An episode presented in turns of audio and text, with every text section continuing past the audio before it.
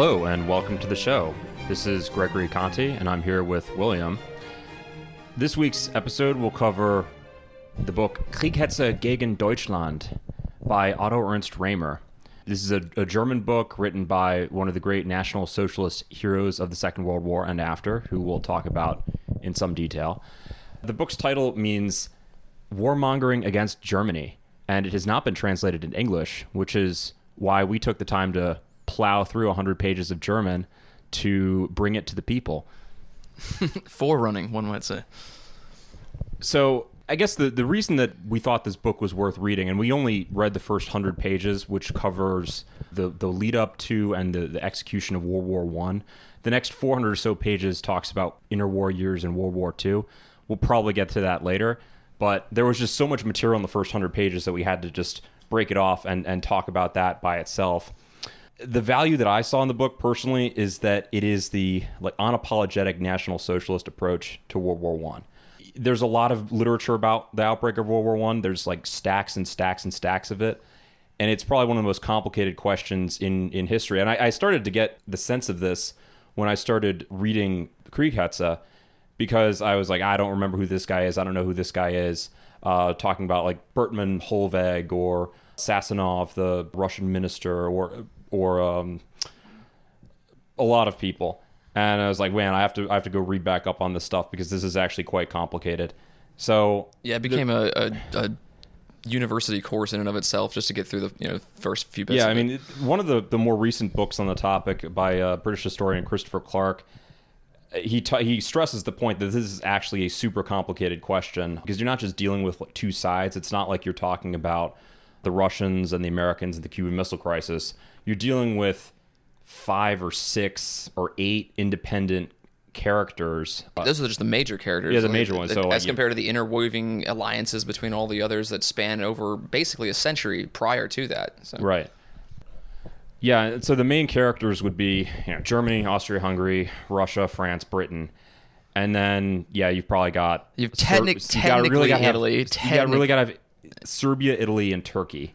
Yeah, those are your peripheries at the time. Yeah. Well, that's it. Like uh, the Ottoman Empire being the the crumbling infrastructure at that point. Well, I, I would say that's the kind of a, that's one of the crux elements too. Is before we just jump into that or whatever is is that the Ottoman Empire's crumbling influence in uh, the Balkans is one of the biggest uh, I guess pressure cooker elements to, to the lead up of this of this conflict because you had time well because people became desensitized like they are now with reading about conflicts overseas back then in the papers of you know of Europe by saying oh there's another murder in the Balkans. Oh there's another bombing in the Balkans and this well and yeah the, the Balkans was just as actually probably more crazy and insane than it was even in our lifetimes. I mean, as, as crazy as the Yugoslav war was, like the Balkans in the early 1900s was was nuts. Probably we'll, we'll talk about that in a little bit, but first I just want to talk about uh, the author Remer. So for those, if you've seen the movie uh, Valkyrie, which is like it's one of those Nazi movies that actually makes them look really cool. I mean, if you're of the right sort of mindset. I don't right, know. Maybe, yeah. maybe liberals watch it and they're like, "Oh my god, so bad." It's it's tragic. It's so. It's I, so I remember watching that like ten years ago and thinking, "This is so cool." And I was the thing that upset me the most though was again having to rewatch the concept of von Stauffenberg be a traitor. I think that was the like you obviously do, like they want you to sympathize clearly with with Stauffenberg. But. Yeah, yeah. But the cool guy in the movie is the actor who plays Remer. Yes, who is the commander of the the Wach battalion, the the guard unit that puts down coup d'état attempt. The swimming pool. And yes, so so. uh the swimming pool. So if you've seen the movie, there's a famous scene, or somewhat famous, like everyone references it and jokes about it. There's this scene where the German major, I think he's a major at the time, is swimming in this giant swimming pool with like marble columns and mosaics. There's a giant swastika on the bottom of the pool. Absolute decadence. And then he, he pops out of the water like James Bond, or like no, like Halle Berry, and like whisks the water off as, as a as an adjutant hands him the orders to uh, to get to call out the regiment, and he's like, "Oh, this better not be a drill. Assemble, Assemble the men." and no, then that, he goes back to swimming. That's the best no, no, part. that's that. That's that story is kind of actually how it happened. So Remer's other book, he wrote two books that I know of. I don't think there's any other. He wrote two books. The one we're going to talk about today, Kriegshetze, And um, then he also wrote Verschwörung und Verrat um Hitler, conspiracy and treason around Hitler. And in that book, he talks about his experience on July 20th, and he does reference the pool incident. So he was act- he was in fact having lunch with a couple Spurgs who were talking about the high, some like ninth or tenth century Saxon poem, and uh, it- yeah. like the kind of conversations that we have all the time. Right, yeah. And he was sort of a jock bro, and he just couldn't take it anymore. And so he says specific. He says, "Oh, I I, I left a." conciliatory bottle of wine on the table and went to the pool to get ready for my next my next uh, time on the front Can't handle any more of these spurgs. I'm out. he, he, but he wasn't at some giant private pool. He wasn't bathing like he was the Roman Emperor Diocletian or something. He was Which would have made him cooler, but still. he was at a public swimming pool, Right. in the middle of a park in Berlin. So not quite as like evil and villainous as the movie makes it seem. To be fair, though, I don't know if that's if that's their version of evil villainous or whatever. It's that's the, been kind of the issue over propaganda. Not to get off on a tangent over the past you know century or whatever, but the propaganda kind of They, they always this, makes the they have this bad problem of look too making cool. Germans look really cool. Well, it's because you can't not. I mean, they actually did. It's like when you had top designers designing your uniforms, and you had like the best architecture in all of Europe. Yeah, the yeah, yeah. engineering and everything else. Yeah. know? So he crushed the coup, and you know it's that's a whole a whole nother story about that. It, it seems like a lot of the plotters before the coup did not think that Remer was a committed National Socialist. And if anything they, they proved they, the contrary. the expression they fucked around, they found out. I hate that expression. It's so stupid. Yeah, but it fits so unfortunately well most of the time. Like a lot of these, a lot of these Zoomer terms really do have. Um, I guess it's the refinement of, you know, terrible language. they they really kind of hit the nail on the head with a lot of stuff. Oh, yeah. Like uh, what what are the other two? Uh, it be like that. Uh, which I don't want to talk about Zoomer words. well, not to off on that tangent, but so a- after after he crushed the coup, uh, a few hundred people were executed. He just went back to frontline service. So yeah, he, he finished out the war at Major General, and then um, you know, like everybody else, he got Nuremberg trialed, and he got put away for he got interned for a couple years. They released him in 1947. I'm actually surprised that they released him. That is, it is somewhat surprising, uh, yeah, that they didn't shoot him or hang yeah him or something like but that. I- everyone I- else. it's it he was like not political enough he really just if you are i mean back then almost the system was sort of fair if you were an officer and all you did was crush a coup attempt and get several hundred people killed i mean they shouldn't have done the coup maybe right. I, they, that's your job. It's like being a janitor. Do you blame a janitor for like cleaning up shit? Like no, no, it- it's, you like- blame the guy who did the, the It's thing. like you, yeah. you you did this bad thing, right? right.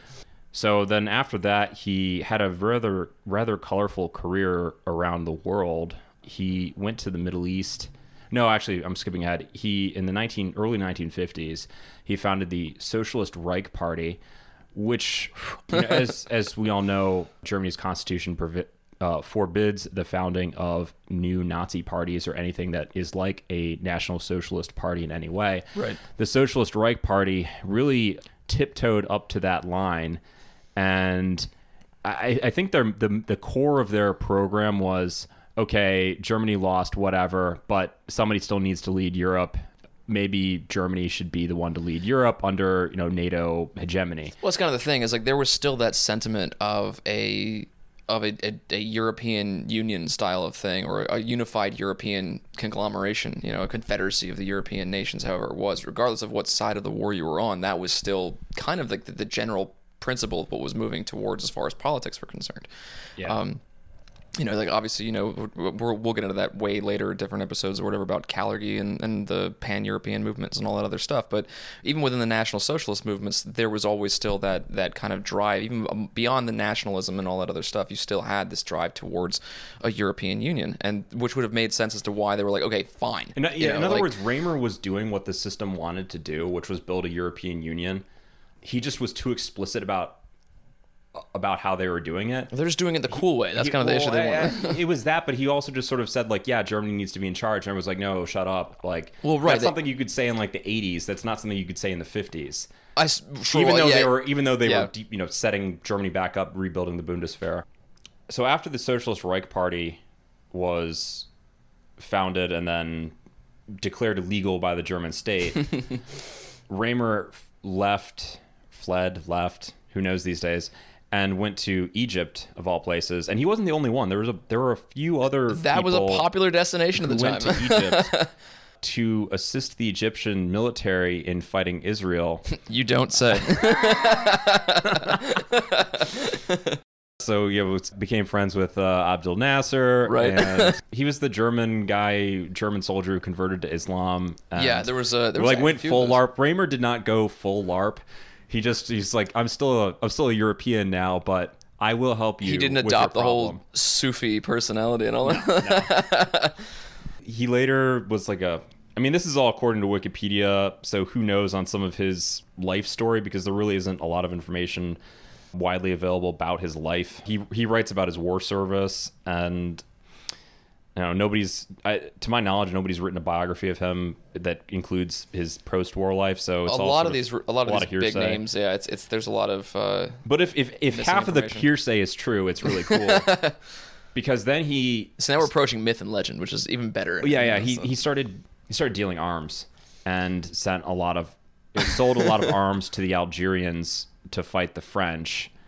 Which, okay. you know, maybe not the most pro-European thing you could do, but True, but I can imagine underst- at in his position, right, post post World War II, I can imagine that he was a little butthurt. yeah, there, there might have been a little bit of animosity there Right. and just wanting to, you know, get back to Gaul. Get back to Gaul. You know, that's yeah. So yeah, let, yeah. Oh, so there's one more one more thing to mention about his life. So after the Middle East adventure, he came back to Europe and started, you know, kept doing the right wing politics, kept or I should say National Socialist politics. Right, Yeah. Because kept kept writing yeah. newsletters and and doing conferences. Apparently, he met David Irving. He also sent money, uh, again, allegedly, according to Wikipedia, to Fred Leuchter. So overall, a cool guy. That's- and he got kicked out, or he got criminally convicted of Holocaust denial in the early 90s and filed tons of appeals, filed appeals to the European Court of Human Rights. That's very unfortunate. and when they're about to throw him in prison, he's like, nah, not doing that, and ran away to Spain. Presumably hung out with Franco. Well, Franco was dead, but right? Yeah. whoever whoever the was Francoists were still obviously there in Spain in the 1990s, or whatever. There's still a large nationalist sentiment in Spain for the most part. yeah, for sure. still a good harbor, you know, it's like Argentina. Yeah, that's Remer's life. But getting into the war guilt question. So the book, uh, Kriegshetze gegen Deutschland, we're just calling it Kriegshetze for short, uh, warmongering. Remer basically lays out the thesis that it was the people responsible for World War One were not the Germans, not the Kaiser, and he doesn't do some wishy-washy thing where where he alleges that it was just everybody was was guilty. No, no, no. According to Remer, it was the Jews, the liberals, the Freemasons, and the Catholics. Very specific list of people. Now he mostly, you know, there's like there's some caveats here. He mostly talks about Jews and liberals. There is and there's a good bit of Freemason stuff in there. Yeah. And unfortunately, the main problem I have with this book is he doesn't there's not a lot of notes and not a lot of citations. Right. and a lot of names, some of the names are spelled wrong or like first names are missing. English phrases. He, English clearly wasn't his thing because well, right. Yeah. English phrases are like screwed up. It's but like if we if you just read Freemason like without going to the whole Freemason masonry thing, if you just read Freemason as like globalist elite, Because I it, it personally makes sense. No, true, and I I agree. I just I honestly feel that Remer's favorite movie during the time of the Reich was um, well, uh, Goebbels' piece on uh, what was it, uh, Der ewige Jude.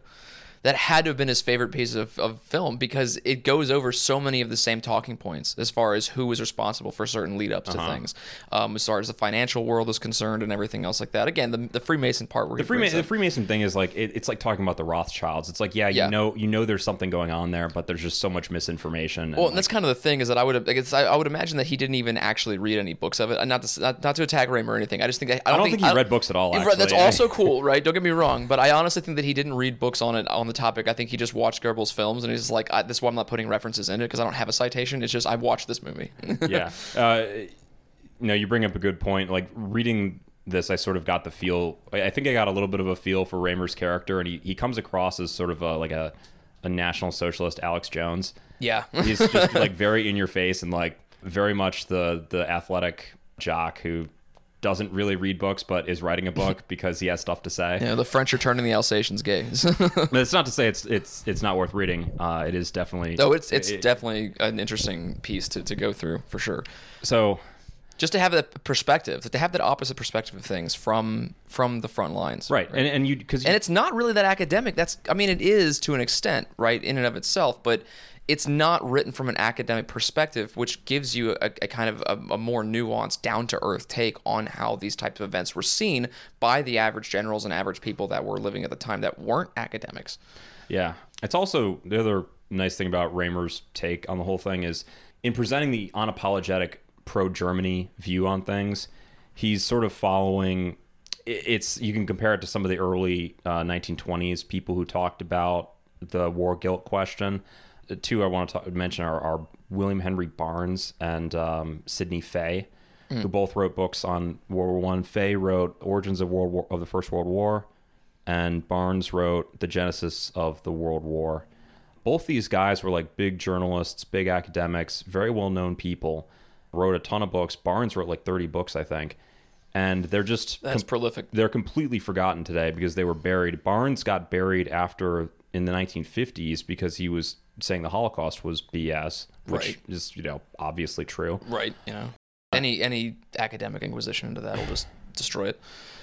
Yeah, but that was a thing. There was a huge there was a huge um, move after this after the First World War, and then they because they even had movements to try to ratify the Treaty of Versailles post facto in the 1930s to remove the clause of that Germany was uh, you know so Germany and its allies were solely at guilt for the war um, because of all the, the, the historical documents that were coming out. On top of that, they even gave credit to um, to Austria for coming out immediately in 1919 by dropping all of their their documents that were supposedly secret. Mm-hmm. Um, and England and France had yet to do anything like that even up through the 1920s. So it, it gave the the the, perce- the perspective or the perception that Germany and Austria were less guilty than the the victor parties because they were being more open, you know, like more um, transparent with their their information. And a lot of these revisionists, I, Fay put that specifically in his book, yeah. uh, where he was talking about that there was a major move towards that. Um, I would imagine that he got buried because of things like that too, because he wanted to remove the whole concept of guilt and make it. He say he said he wanted to replace the concept of war guilt with war responsibility, which kind of made sense because the responsibility for the war was divvied out amongst all powers at the time, or it should have been anyway. Yeah. Yeah. So some of those early 20th, early 1920s or 1920s historians did. It, it's almost like the war, the question of like what happened to World War One was very much more rationally and critically examined right after the war, right. than it is than it was later in the century because especially in the 50s in the 19 well it was 1960s german guy by the name of Fritz Fischer wrote a book called Griff nach der Weltkrieg. Grabbing for, or no, not Weltkrieg, Weltmacht. Oh. Gra- grabbing for world power. Yeah. Or how do you, what's, well, it's like you know, it's like world making, like the. the well, no, I mean the gr- the griff part, griff nach, attempt on, I guess we'd say. Yeah, attempt, attempt on world power, something like that. And he he went Which, very, he that, just adamantly blamed Germany for everything, and this was translated into into every European language, and it caused a huge a huge like debate in Germany and all over the world about the guilt on, in World War One, which is strange. This was happening in the 1960s. Right, Every um, revisitation and, of something they thought was already finished for them. Yeah, I thought everyone everyone thought up until then it was sort of the consensus that uh, everyone was kind of guilty and World War One was a tragedy and and bad. Books from more recent times, like I mentioned, Christopher Clark, uh, Sleepwalkers uh, mm. book. And then there's another book that came out uh, also by a Brit- British guy called uh, Ring of Steel, by Watson, which it's funny because the Ring of Steel book is about Germany and Austria in the war, and it's by a guy who's a scholar of like German and Central European history. But he's a Brit bong, and I, I guess, I guess uh, sorry, a, a, British person, and and I guess you don't get into academia anymore unless you're like kind of a shitbag because yeah, it just the he just assumes that Germany's guilty. Yeah, you're like it, it's so weird reading it. You're like, well, wait a second, you can't just say like, oh, they instigated the war.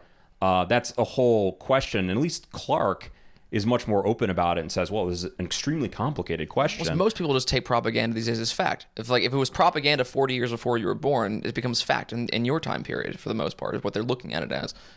Yeah. That's well, in my opinion, that's the way most academics today think about things, or they just think it's easier to attain academic prowess by just accepting all this propaganda as fact. So why don't, they- why don't we go through like what what is the story that you uh, will have heard about the up the like lead up to World War One? Like what's the standard narrative that you're taught in high school? Oh, okay. So between how how I well, 'cause so luckily I was homeschooled for most of my life, so I got a different like a different take than most people did. Oh. yeah. I, I got a I got a really a really interesting nuanced take. So I um just to preface that or whatever, I first heard the term Brothers War um, when learning about the American Civil War when I was about ten from my my, my mom. Um, so that was like that kind of theme was always present, including in the First World War when I was learning about that. Now, if we want to discuss how most people unfortunately get taught, you know, that's kind of the deal. Well, actually, you you probably you had the public school um uh teaching, so I'm assuming I'll let you tell Yeah. how how you were you were unfortunately taught for the lead up. So this is how I was taught about the lead up to World War One and what what the the process was. Clearly, there is the the the the match on the tinderbox that everybody knows about, and that's the um the assassination of the Archduke. Right, Right. everybody talks about that. But as far as the lead up was concerned, um, I was taught a lot about the schism culturally that happened uh, between Germany and France post 1871. Uh, that was a major crux moment uh, that I was that that was discussed for the lead up to the war, um, and Alsace-Lorraine or uh, you know Alsace-Lothringen, however you want to you know say it if you're French or German, or you know you want to be an Alsatian and, and try to become independent. You know that's a different thing. So this this piece of land um, was a really kind of a, a pivotal piece to the whole First World War that, that as far as I was concerned, um, or how I was taught anyway, because uh, there was this back and forth between France and Germany over Alsace. Um, and and the the industrial elements to that as far as economics were concerned. And when Germany regained that in 1871, uh, they took a large amount of France's industrial power out of out of their their repertoire, and so it was a major blow to France. And obviously, it was one of those things where the French weren't like you know how the French and Germans are. There's like there's one pity patty thing after the other. So the fact that Germany and France were eventually going to go to war again was kind of a, a, a given. Right. Now the the whole question with England though that was the big issue because England and Germany weren't weren't major enemies right up to that point. It had never been the case where Germany and England were ever at each other's throats on a on a grand scale, um, you know, economically, militarily, or anything else. Like they had their differences, but it was never. Um, Yeah, usually, I mean, Napoleonic Wars and like uh, Seven Years War, England and Prussia were on the same team against France. Right. Even in even in the American Revolution, you know, that there was German forces fighting on the side of the English. While obviously that wasn't like the Prussian military sending troops over, it was still the fact that you had cooperation between German forces and, and, and British forces. Yeah. Um, and then obviously England had holdings uh, in their aristocracy in Hanover and other places for for many generations. So there's there's always been a, a very interlinked. Um, uh, kind of uns- not not an alliance, but an unspoken kind of alliance between Germany and England up to that point, until you had the outbreak of um, I wouldn't say the outbreak. I guess outbreak is a good term because the the alliances that took Europe in the 1890s specifically kind of was an outbreak, almost like a virus. The way that it spread, uh, because there weren't none, none of these alliances that led up were transparent.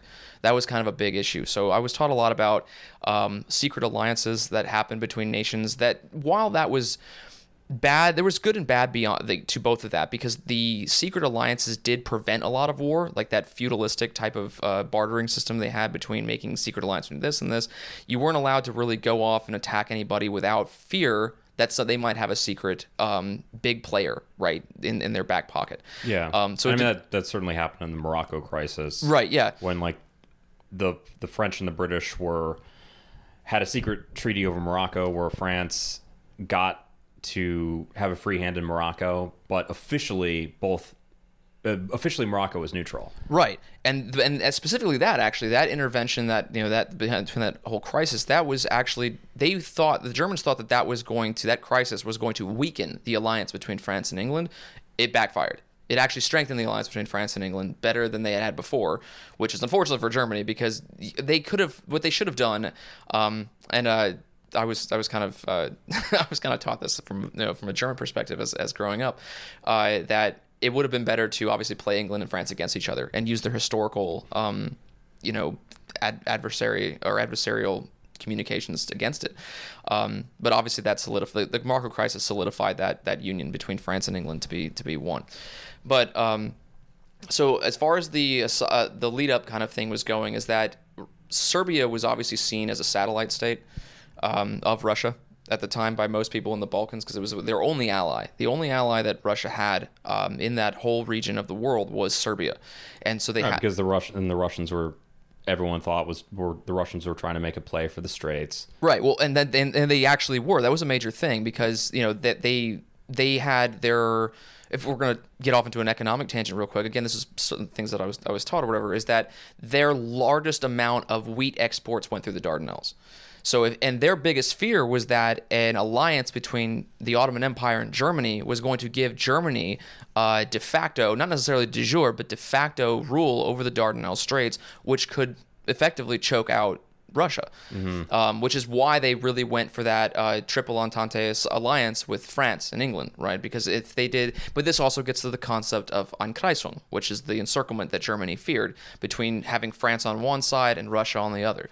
Um, and these were also all these parts of these interconnecting uh, things, these alliances that led up to the to the First World Wars of, of who did what and where, why all these alliances came into being, right? All- Right. So, so you've got, I mean, the end state is Germany, Austria, teamed up.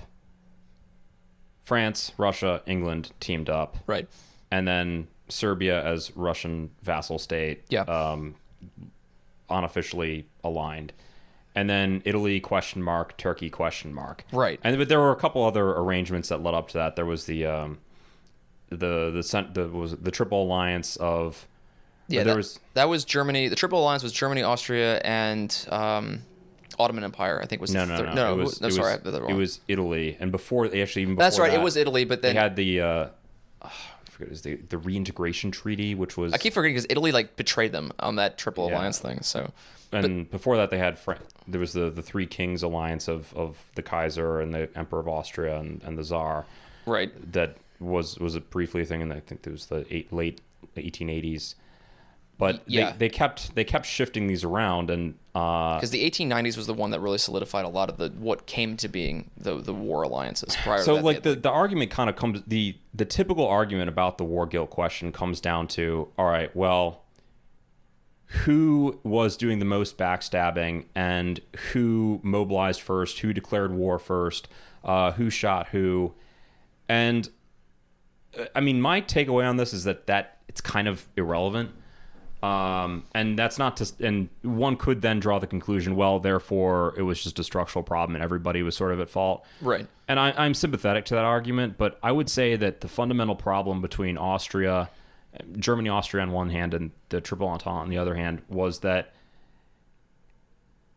the the assassination in Sarajevo caused like a, a, a crisis that was fundamentally misunderstood or not misunderstood, willfully manipulated by the British.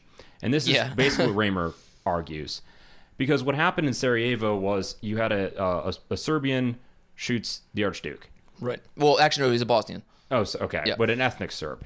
Yeah, well, right. Yeah, well, that ethnic was the Serb. whole. That was the whole reason for the whole problem in the first place. It's because the annexation of Bosnia by the Austro-Hungarian And, Empire and yada, yada. Austria rightfully goes to Serbia and says, all right, here's our demands. Now, really, I mean, eh, the, the fundamental because misunderstanding it was is, is orchestrated a- by the is- Black Hands. That's true. is the fundamental misunderstanding is one of honor.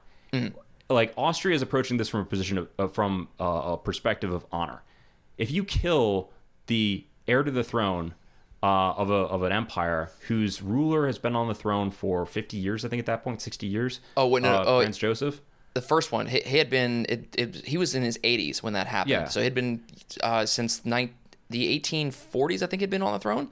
Well, I mean, didn't he come to the throne at like twenty years? Yeah, he was young. So he had been on the throne at least 60 or so years. It'd been a long time. and and this was the one this was the one direct successor he, and his wife and unborn child who were killed and Because- of a multicultural empire so people know that Franz Joseph, the Archduke Franz uh, Ferdinand's uh, father, had was supposed to be the heir to the actual throne, um, not the other. You know. Oh, okay. Yeah.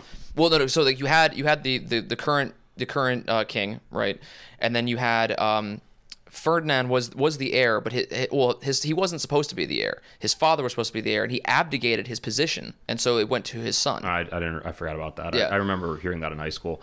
Yeah. But the the You learned that in high school. I I think I did. I, I, I do remember this from my high school history class.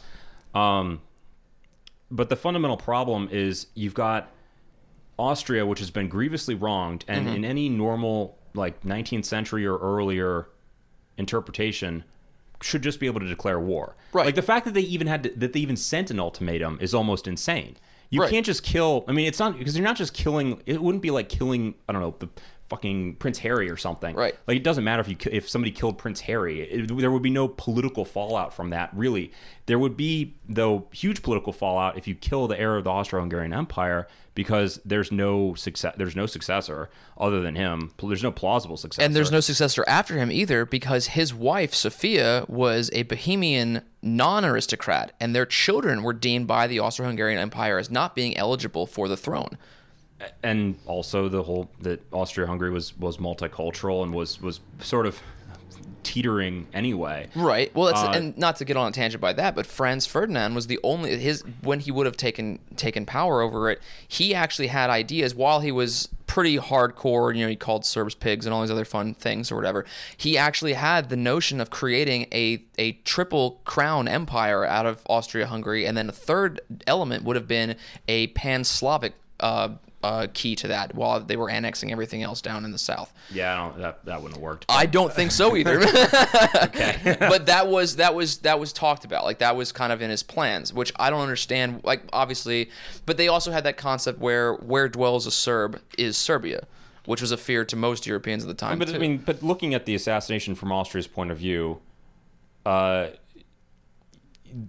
you know, Serbia can say, "Well, that wasn't that wasn't one of our operatives. That we, we he wasn't under our orders. There was no connection of which him is to totally the government." untrue. well, which is The black- debatable. But basically, yeah. what was going on is in in Serbia, you had a government that didn't really have control of the whole country. That's true, And there yeah. were there were elements, uh, including, and we can you know expand on this in a second. But there were elements like the uh, the hundred officers who had assassinated the previous king Alexander the First, who weren't part of the government. you want to tell the people a little bit about that? de, de, de facto were part of the government because everybody in the government was afraid of these people. Right. And there were you know, the secret societies like the the Black Hand, um, the other one that um, they had like three, didn't was they? the Narodna Odbrana, Uh, was po- popular defense, and that eh, there were all there were several secret societies and like people who wanted to stitch together a greater Serbia from pieces of Bosnia and pieces of Macedonia.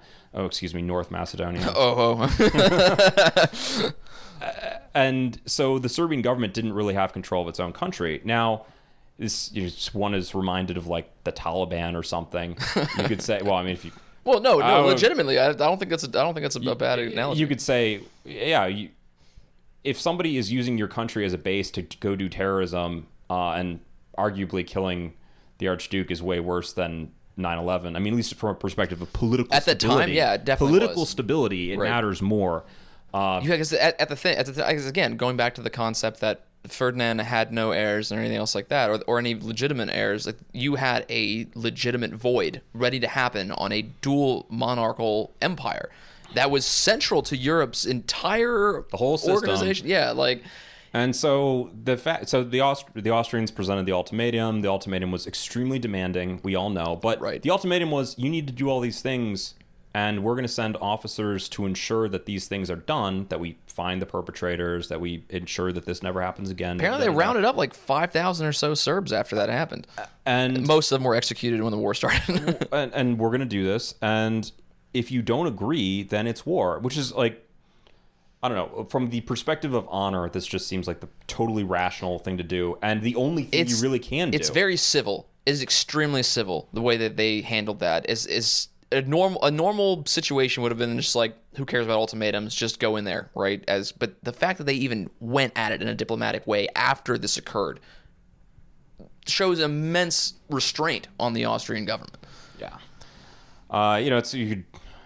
Even though it only took a month for the war to break out after that, still, you know, I, I, like- I, I do kind of want to talk about or just sort of compare this to how this has gone on since then because I, I sort of I think since the 19th century in Europe and in the West, you've had this degrading of honor culture between Yeah. countries, which, you know, like you would think would lead to more stability because, in a sense, like just because you slap a diplomat across the face doesn't mean that there has to be a world war. Right. Yeah. Um, nowadays, if you slapped a diplomat across the face, uh, you, there would be some stupid gay sanctions, or not even. It would probably be like, Yeah. oh, well, we'll have a, a bigger gay parade or something. I, I don't you know. Get a, you get a Vox, I don't know how you retaliate piece, for that nowadays. Yeah, the CNN hit piece or Fox hit piece. But on the other hand, when you have that honor culture like you did in the past, if you slap, no, you don't slap diplomats. right, that's that's the that's the the Because point. there's there's there's we are at there's there's two levels. There's civil and peaceful, and then there's war. right. You pick one. it's very now easy. it's like, well, we might be friends, we might be frenemies, we might be Right. kind of at war, we might be doing sanctions, we might we're always backstabbing. Well, and then everything becomes almost a quasi Cold War at that point too. It's you know of, of who's doing what. It's Yeah. almost war. The, the the the I almost wish we'd go back to the the underground thing of, of alliances of nations because this this open alliances of nation thing is just they're doing the same thing. It's just in the open and it makes it so much more tedious. I'd say. Um yeah. Indeed. But So- um so uh, going back to to Remer here and specifically what he says about like what how World War 1 happened and and he brings up the point that in a lot of its dealings Germany was just too nice leading up to World War 1. Yes. Like the Morocco crisis he talks about uh Germany was just it should have been firmer and more aggressive because the problem with Germany being too nice uh, and not being more aggressive in some of its foreign policy made the other powers sort of think that Germany was a pushover and that they could aggress on Germany and Germany wouldn't retaliate. Right. Um, and That- so like like they were pr- approaching that breaking point and they didn't know the other powers didn't know because Germany hadn't shown its displeasure. Right. And that was the same thing, honestly, with the the Ottomans, because obviously with the, the breakdown in, in the Balkans, just like to, to go off on that, because that that does kind of Yeah. piggyback on the, the Moroccan crisis as far as uh, the breakdown and lead up to this, as, as far as the Ottoman Empire is concerned, right? So you had this this huge breakdown, obviously, in the, in the late 1800s, the Balkan um, revolutions and everything else like that, that really weakened the Ottoman Empire. But the Morocco crisis specifically showed uh, that the Ottomans were just handing out land, it seemed. And that was what caused Italy to invade Libya at the time, right? That was like a big thing. And they, this is like, to give Italians the credit where credit's due for once in their military history or whatever, they were able to take all of Libya from the Ottoman Empire in less than a month. Like, that's impressive, you know, for for them at, the ti- at the time. Yeah. You know, it's for, they're no longer Rome, unfortunately, at the time. But the fact that they went back into Libya and took that within less than a month showed how weak the Ottoman Empire was at the time, which again scared Russia because when Italy took Libya in less than a month, they were really honestly worried that the fall of the Ottoman Empire would take such a turn that Germany would in fact get their hands on the Dardanelles and be able to choke them out. Going back to to that Well, alliance they- element, Yeah, and the British were, which is why they went to the French. Well, the British were also afraid of the German uh, Baghdad Berlin railway proposal. Oh, yes. and Remer brings this up to say like, well, what's the big deal, guys? Like, we just wanted to have trade uh, with with the uh, Near East. Like, we weren't Right. trying to conquer India. Like, calm down. Right, yeah, or all of Africa for that matter, you know. But the thing is, they could that would have been really great for their fuel because again, Germany not having the overseas or, or specifically the Middle Eastern uh, territories that England and, and France did didn't have access to petroleum products as you know readily available as, as the other two powers did. The train line would have negated that. It would have almost been Nord Stream one before it even started, right? Kind of thing. Long, long before that, they could have just land shipped all of that petroleum in there, as compared to having to utilize a navy that they didn't technically have at the time. You Yeah, know, petroleum wasn't that. I mean, I don't know how big of a deal petroleum would have been in the first. it World War. wasn't huge yet, but Yeah. it was becoming a commodity. becoming- yeah, I mean, because you had you had the main petroleum. I think back then was was at um, Azerbaijan, right? I, I'm not sure if that was the major one or not. I think that was the main place where you got oil was was the Caucasus. It what was a tragic after- place to have an economic powerhouse. Yeah, well, it's after. I mean, after they like started developing oil in Pennsylvania and stuff, like Azerbaijan, um, Baku became the next big like oil. that makes sense. Yeah, I don't, I don't know how much of a strategic concern oil was, but definitely the Straits were were concerned. But the thing is, is that it, not that it was in and of itself a commodity, like or that it was a necessity as a commodity itself. It was more. It was it was an imperial commodity. you weren't really an empire unless you had this economic commodity coming in, or at least some control over the trade of this economic powerhouse that was emerging. And it was kind of one of those things. It, it comes back down to like what the what the spices and those trades were like in the 1700s, and control of, of, of cinnamon, right, was is powerful then as it was, you know, now mm-hmm. the control of oil. Um, and for why? Because you want your food to taste good. Like it, some crazy arbitrary reasons like that cause entire wars, right? Yeah. Um, so he also brings up you, you already said Einkreisung, the yep. encirclement of Germany, and the alliance system did that, right? Well, uh, yeah, and that again, the, the fall of Libya and the weakening of the Ottoman Empire caused the fear of Russia uh, to lose the Dardanelles or lose access to the Dardanelles to then make that alliance with France, causing that encirclement element, which was Bismarck's nightmare, and he wasn't in power at the time. So, when you and and going into that too was the issue of the British fleet. Uh, the British controlled. You know, obviously we're the we're the strongest uh, naval power and uh, the history of mankind, and they they control.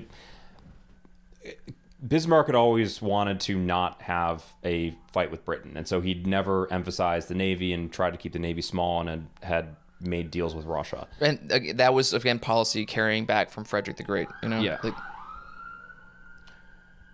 yeah, that was policy uh, coming from Frederick the Great. Um, but Britain also did well.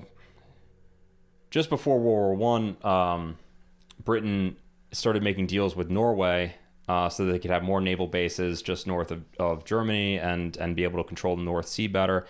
Uh, but they were doing that in response to Kaiser Wilhelm II, who started building up the German Navy because he was an Anglophile and wanted to have his own navy. Yeah, they loved was... the concept of the, of the of the of the, foreign of the you know like foreign colonies. Like that was, but that's also a reason why Kaiser Wilhelm decided to fire Bismarck because it was he was in opposition to these types of things as far as a chancellor is concerned. And so throughout the 1890s and stuff, you had this massive change of uh, German military um, focus, right? And uh, I mentioned this uh, obviously earlier before, whatever. But they they had spent one third of their military budget on creating a navy out of nothing. And that ensured that they weren't able to fund a land conflict on two fronts in an effective way. And again, they didn't do anything with this navy because they didn't have years. Well, when, and when was that that they?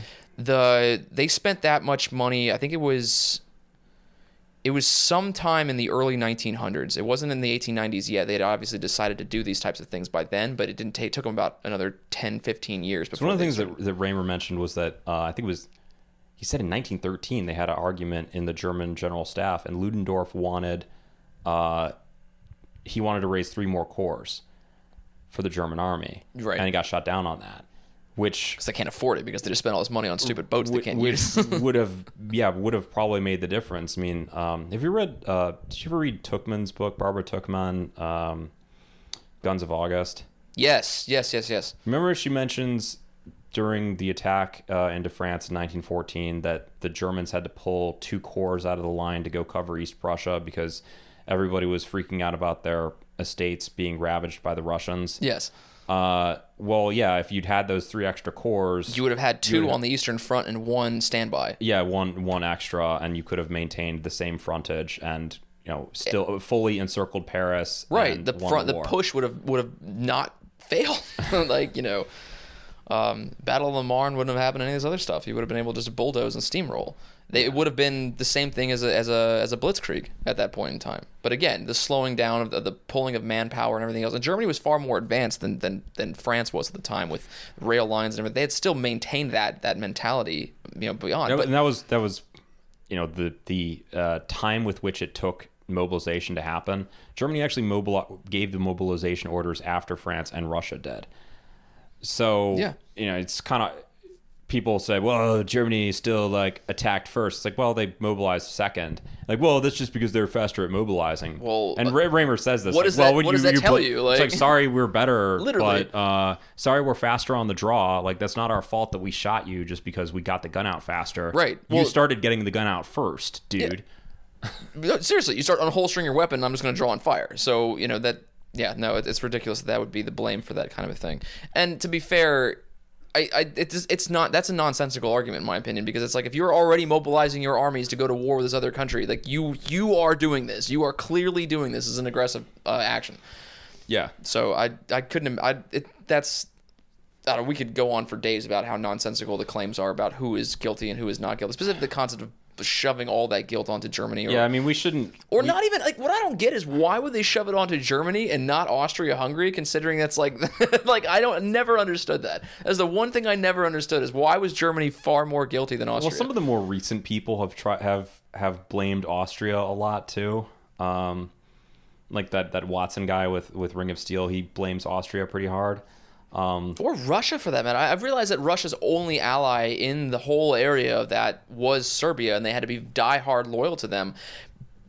But they're the ones who declared war first, right? Like Russia declares. I mean, obviously, we can say that you know Austria-Hungary declared war on Serbia, but what is what is Serbia? Serbia is not a major empire. It's not a player in the European theater at all. It's just it just is there for that you know matter. It's a brand new country that had just won its independence from the Ottoman Empire. It had only been in existence for not too very long, and the fact that yeah sure austria-hungary decided to go to war with them but they had legitimate reasons and cause to do so. Annexing bosnia and herzegovina was a totally legal action as viewed by the league of nations and everyone the hell else. Well, later. oh well fair. but it was still it was still done within their sphere of, of influence. Like no one was protesting it. The french weren't protesting the annexation of bosnia and herzegovina neither were the british or anyone. Even the russians didn't protest that. The only ones that were protesting it were the serbs because they were neighboring it and they they were upset because they lost their their their port area their their their chance to obtain a port area through utilizing ethnic Serbs that lived in Bosnia Herzegovina to annex that land for themselves and become a, a, a player in that area. Yeah. Well, while we're talking about the Serbs, I don't want to go too hard on our Serbian friends. But Right, yeah, yeah. Serbia in the like 1890s, 1900s was absolutely insane. Please tell. I mean, like uh, you, you read about the Byzantine Empire or something, you think, wow, there's like so many murders and like elaborate tortures and, and weird plots going on here. I can't keep track of them all. Mm. Delicious. Serbia was absolutely just bonkers. I, I the one I, I read one chapter out of the the Christopher Clark book. Mm. And he and he, he talks all about Serbia and explains like in detail Serbia's uh, decades before the before 1914 they'd had a king alexander the first who had been put on the throne by his father at 12 under a regency in the 1880s i think. And the regency lasted four years and then the father uh, retired to a divorced he divorced the queen and like moved to a monastery or, I, What? but still or I, I don't know if it was he was in a monastery he was somewhere and he was still running the country though through his teenage son uh, and the mom who was divorced from him was also still manipulating the son to run the country so the father got the son to uh, alexander the first uh, to throw out the regents who he himself had installed mind yeah, you like what? like inviting them over to dinner and during the toast announcing that they're all under arrest and throwing them out uh, God, it's so outrageous. it's just such savagery and then Yeah. uh, Just And just he- another day in the Balkans. he he ran the country. I mean, it was it was notionally a constitutional monarchy, and there was a constitution and stuff. And but rather than just proclaiming himself absolute dictator or something like that, he still pretended to follow the rules, but broke them in the most That always ways makes it worse. which just pisses people off. Right. when you have a constitution, either just throw out the constitution, and just be honest with people, right. or rule according to the constitution. It's the same Don't- thing with laws with fines. It's only there to, to, to keep down the lower classes. don't do the sort of stuff that he did where like he would uh ban suspend the constitution for 45 minutes in the middle of the night sign a bunch of new laws and then reinstate the constitution what? That's outrageous. um and then he also he he man so he managed to piss a lot of people off doing this stuff Yeah, I can and imagine piss- so. especially the military Yep. and then he uh he married a woman i forget her name she was she was 10 years his senior she was a nobody um she had allegedly slept with everybody in serbia uh one of the king one of alexander's ministers came, said to him in court uh your majesty but you but your majesty you can't marry her. Everyone's slept with her I've slept with her. For which he, he got slapped across the face. Well, right, yeah. And then obviously joined the conspiracy to kill the king. Well, you know, you're gonna do that, and you're just like, man, I really told him not to do this. I just, I really, I was for your own good. yeah, sir. Like, you don't want to do this. It's like you could have any woman in Europe, basic for all intents and purposes. You have any woman in yeah, Europe. you're aristocracy. You're royalty of some you kind. could get you some some pick of the litter.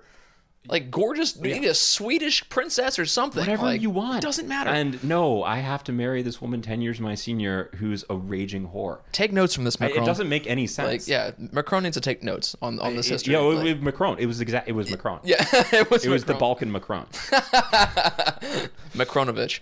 Uh, so yeah, there was then there was a so the officers in the military just couldn't take this anymore. Yeah. a hundred fifty or hundred of them got together and formed a conspiracy to kill him, and then in a like an orgy of bloodlust and savagery, stormed the castle, arrested the guards, blew off the the doors to the royal bedchamber with dynamite. I don't know, Unnecessarily, I'm sure. Dramatic, I guess. uh, and then we couldn't find the king. He was hiding. Him and the and, and his wife were hiding for like two hours in a uh, passageway somewhere. So the conspirators like found a servant and at gunpoint like made him walk around crying out for the king, Uh, Your Majesty. These- uh, the assailants are gone. Come out here, sir. I feel kind of sick laughing about this, but uh, I mean, it's it's one of those things, man. Like and uh, when yeah, you when you get a good when you get a good murder on a despot, it just feels right. well, I mean, it's wrecked. Don't get me wrong, but yeah. Then then uh, they they finally found him, and he he came out of the passageway, and then they they blew him away. Yeah. and then like bayoneted the body and like chop, chopped off God, the it's fingers. and, like, brutal. yeah, it was it was like just there's blood everywhere. Yeah. and then the government, the existing government, just sort of had to deal with it. It was kind of like what are you gonna do? Like whenever Yeah, your they- king just gets like dismembered. it was kind of like I guess I imagine it was like what the situation in Rome was after Caesar was murdered. Oh, yeah, it's like, like, oh the uh. entire aristocracy or military class just killed somebody, you know, a powerful, the most powerful guy in the country. what are they gonna do to me? What are we gonna? Yeah, we can't. What are we gonna do about this? And so the Serbian government was for years after that just every minister was like afraid of this clique of officers who wasn't in any official capacity running the country but still were like hanging out and drinking beer and at any time might just decide to go kill you Right. apparently Yeah. i mean So- I, I It's I- a marionette government at that point. Everything's run by the strings of those guys. Like if, if they want it, it happens. If they don't want it, you obviously do what you what they want. Otherwise, you're gonna get black-handed. yeah so like if i were austria you know so fast forwarding to And they to- trained guerrillas too that were were specifically for these types of things. Again, Princip, the guy who shot Ferdinand, was was one of these black hand militants. You know, so like what they have like they they So yeah, uh, it wasn't offi- the government. Probably if the government had wanted to, they probably would have not allowed this to exist because the Right. government governments generally want to have control over their countries and not have like weird terrorist organizations Just plotting out. to kill. Uh, yeah, statesmen of other countries. right, royal figures. Or, like even your own. I guess it was the Balkans. So, so yeah. But if I were if I were Austria, I- I mean, there's one of two things you can do after after the assassination. You either go to this country, Serbia, that's a total shit show, and you say, "Okay, look, uh, we are either setting up. We're we're either going to throw out your government and put this officer clique." on the throne or we're going to put them in charge because they're really the government here Right. we're going to put the, we're going to make the government correspond to the people that have power or we're going to help you liquidate everybody who isn't actually part of the government but who's wielding power so that you can act like a normal state yeah, Um that would have been a reasonable like i, I think way of approaching it yeah, um, but i mean on the other hand what austria did in a way was more restrained they were like look just get rid of these people we'll let you do it we just want to oversee it yeah. uh, and if you don't do that we have to go to war with you because that's just what honor dictates Yeah. And the thing is, Serbia was also fearful, though, that whenever Bosnia and Herzegovina was um, annexed by Austria, that the Austrians would utilize it as a jumping ground for invasion into Serbia. They were worried that they were going to become annexed as the next nation into the Austro-Hungarian Empire. Oh that's interesting Yeah, that was a major thing for them. They they were not only were they upset that they lost any ability for them to have port access right to the um, to the seas out there next to Italy. Uh-huh. They um, you know by Croatia and all that other stuff. They were they were honestly convinced that the Austrians were probably going to do something along these lines. So I would imagine that that type of sentiment uh, kind of drummed up enough fear to where you were able to have recruits that were willing to just go and blast the archduke on like you know like on a sunday afternoon on a bridge right like in broad daylight and his wife Yeah. like, and on top of that, they had they had already undergone one attempt on their life earlier that day, and they didn't increase their their um their defenses. So the Austrian the Austrians just kind of sent him down there, like he was just like, no, I'm going or whatever, and he, er, he arrived a it day is early. kind of a big dick move, or He it's did. a very aggressive move to just. He had a motorcade. He had like no guard. He had like a couple of guards on hand. That was it, and they weren't really even pulling guard duty because Princip like when they They were pulled. like lancers or something, weren't they? They were or hussars. Yeah, they were were just, nothing. They were like they weren't like it wasn't like they had like an actual you know secret service or something like our president has or anything else like that. He like you know like, because you know when you see our president going places, there's like uh, a, a bunch of you know secret service guys around him. They're always on high alert, right? They're always they had a, a specific you know. Uh, d- uh, distance they keep from from the president everything else. You know there's there's a cordon a cordon, yeah. cordon sanitaire he didn't have any of this not one bit. And so he was driving around earlier that day. They were going to go to some place and some other group of black hand dudes made an attempt on his life by throwing they threw a bomb at his car and they missed and hit the it bounced off the hood and then exploded and hurt two of the guards. Then they got taken off to the hospital and then the motorcade just kept going. Like they didn't even, but that's that it makes sense though. Like this is the mentality of the European elite that we used to have. Yeah. Which was that they were noble and that they weren't sissies. yeah but they went and they had the speeches right And, They- and because it's such a it's such a alpha move to just go out there and be like, oh, you tried to kill me, haha, I'm gonna go have lunch. Well, right, and, and now I don't disagree. That is an alpha move. The thing is, though, is once one attempt on your life happens, Right. The risk assessment was right, and maybe- and they kept blowing it off. The guys they had down there were telling him they tried to cancel the whole trip. The trip was supposed to be canceled, and Ferdinand was like, "Yeah, no, I'm doing this." And then sh- not only was he doing this, he showed up a day early. Right, like he's he's really doing this, and so um, there was a, a discussion that was had between uh, the the queen uh, heiress at the time, uh, Sophia, right, like Ferdinand's wife, um, and their uh, I guess their coordinator or whatever down in in um, in Bosnia, and she said something along the lines of. Um, you know, we have only ever seen just the greatest things since we've been down here. Every Serb down to the last person has been so nice and blah blah blah blah blah. And he's like, "Well, I hope I can say that to you tomorrow night." Um, it, it's a, total foreshadowing of what actually happened because he didn't get to say that to her the next night. They were dead.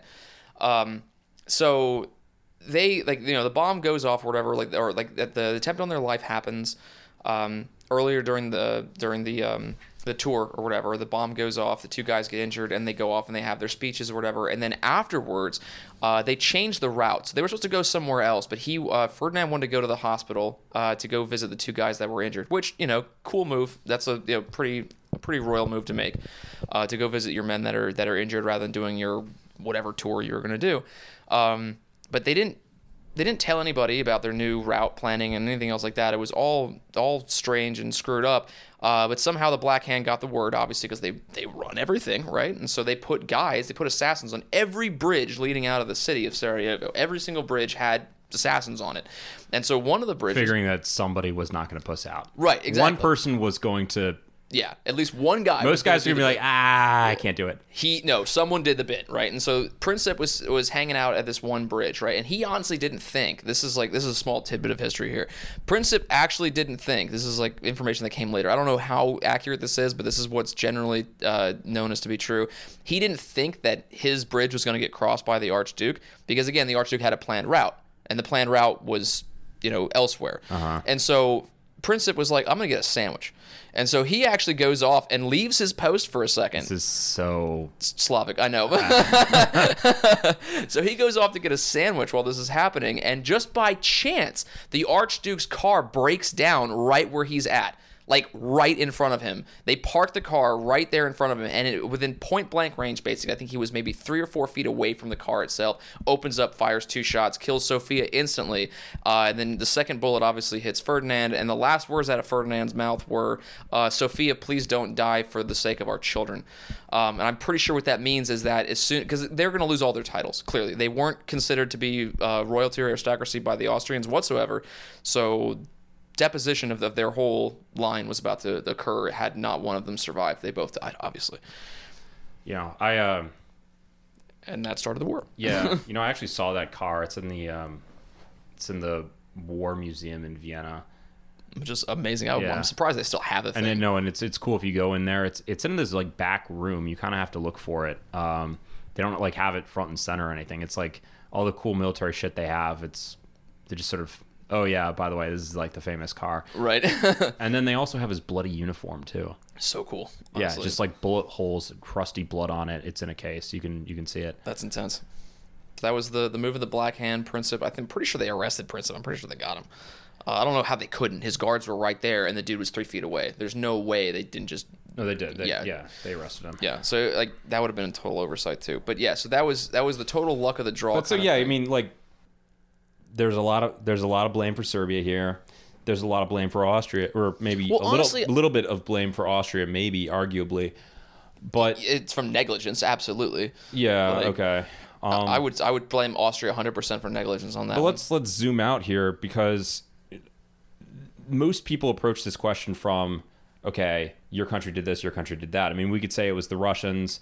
Uh, like we say the Russians, the French, the Germans. Whoever there's there's arguments for all these things. Yeah. But when you look at it from the perspective of okay, who is being more restrained and more honorable, and is only going to war when they're absolutely forced to, it's Germany and Austria. right. And The two that got shackled with all the debt and, And- all the guilt. and let's like uh, just a couple quotes here from Remer.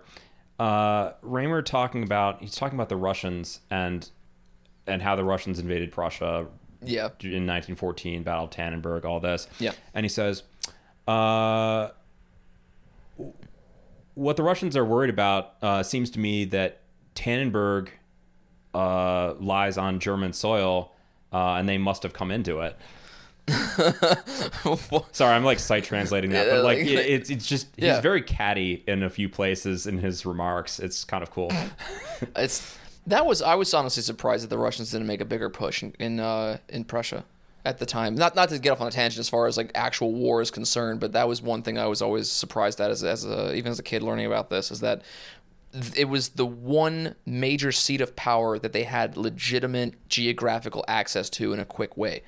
Like they couldn't just storm over the Carpathians and get to Vienna real quick, right? But they did have almost it, they were like right up against Königsberg. well, that's what. They, well, they were going. Well, they were going for Berlin. Um, which is foolish. Like they should have. They. Sh- well, I, I mean, it- it- not it necessarily isn't foolish. in a way because There's they knew they knew that the Germans were gonna they they had a pretty good reason to believe that the Germans were gonna attack France. They also the French had the French general staff and the Russian general staff staff had been in communication, and the French had told the Russians, "Look, we really need you to attack with whatever you've got after two weeks from mobilization." Um, the Russians had said it was going to take six weeks to mobilize, and the French said, "We don't care. Just hit them with anything after two weeks." because they needed the distraction. Right, they needed a distraction, and it worked. Um, Yeah. it, it worked for the French. It didn't work out for the Russians. No. they had two armies massacred, and uh, if you, the best book on that, most of most of what I know about that is just from Alexander Solzhenitsyn's 1914, Oh yeah, which is a really good book if you haven't uh, if you've ever read I have a few it. things by Solzhenitsyn, but I'm not. I don't. Don't August I one. 1914 is a really exciting, like fun one. Like Gulag Archipelago, I've read some of, and it's I find it's like it super very, Soviet and it- depressing. yeah, it's very interesting, just people getting like tortured. so raw. um, 1914 is a little bit more readable because it's uh, it's just historical and it, it shows both sides. It talks about the Germans, talks about the Russians, and um, the the Tannenberg campaign. because that is that is a, a, an unfortunately neglected part of the First World War is the Russian the Russian uh, involvement prior to the revolution starting.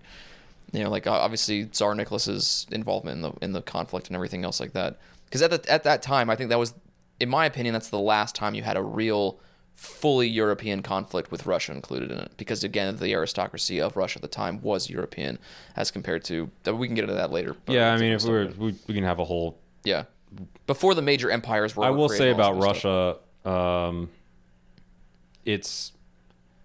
I, I, I find it, it. People have this misperception. Well, people have the correct perception that the Bolshevik Revolution was like Jewish, and of course it was. Right. but they also that presupposes that pre 1917 Russia was European. And it, Right. kind of like you're you're not wrong to say that it was and like its its leadership was Right, leadership, I would say. genetically European and stuff, but it was like Russia for 200 years from Peter the Great to Nicholas II was sort of larping as European. That's also probably why they held on to the old world European models that they had, specifically serfdom and stuff, which would have allowed for a large proletariat unrest. Yeah, and, and, and the Russian Revolution, like yes, led by Jews, horrible, lots of people died, but Yeah. it also it kind of makes sense from the perspective of like ancient Russia. Like it, it, it the Russians are very very egalitarian people. Yeah. They really like the brotherhood thing. They really like they they don't like That's kind of uh, the thing about the Jews is that that's while they they did foment a lot of that, they still they were took they were harnessing like yeah. a real a real feeling in the country. Right. Yeah. was- That's how it usually goes, though. Is that there's always that that spark that is original there, and then it's just manipulated and taken control of by the the Jewish elites But or, yeah, or however they are. Yeah, we don't. Let's let's let's go back onto Yeah. Let's go back onto the the deeper causes of World War One. Ah, good. All right. So the the Jews and the liberals. All right. Let's break into this. uh, Now, also, let's define liberals because liberal at the time had a ton of different meanings compared to what it is now.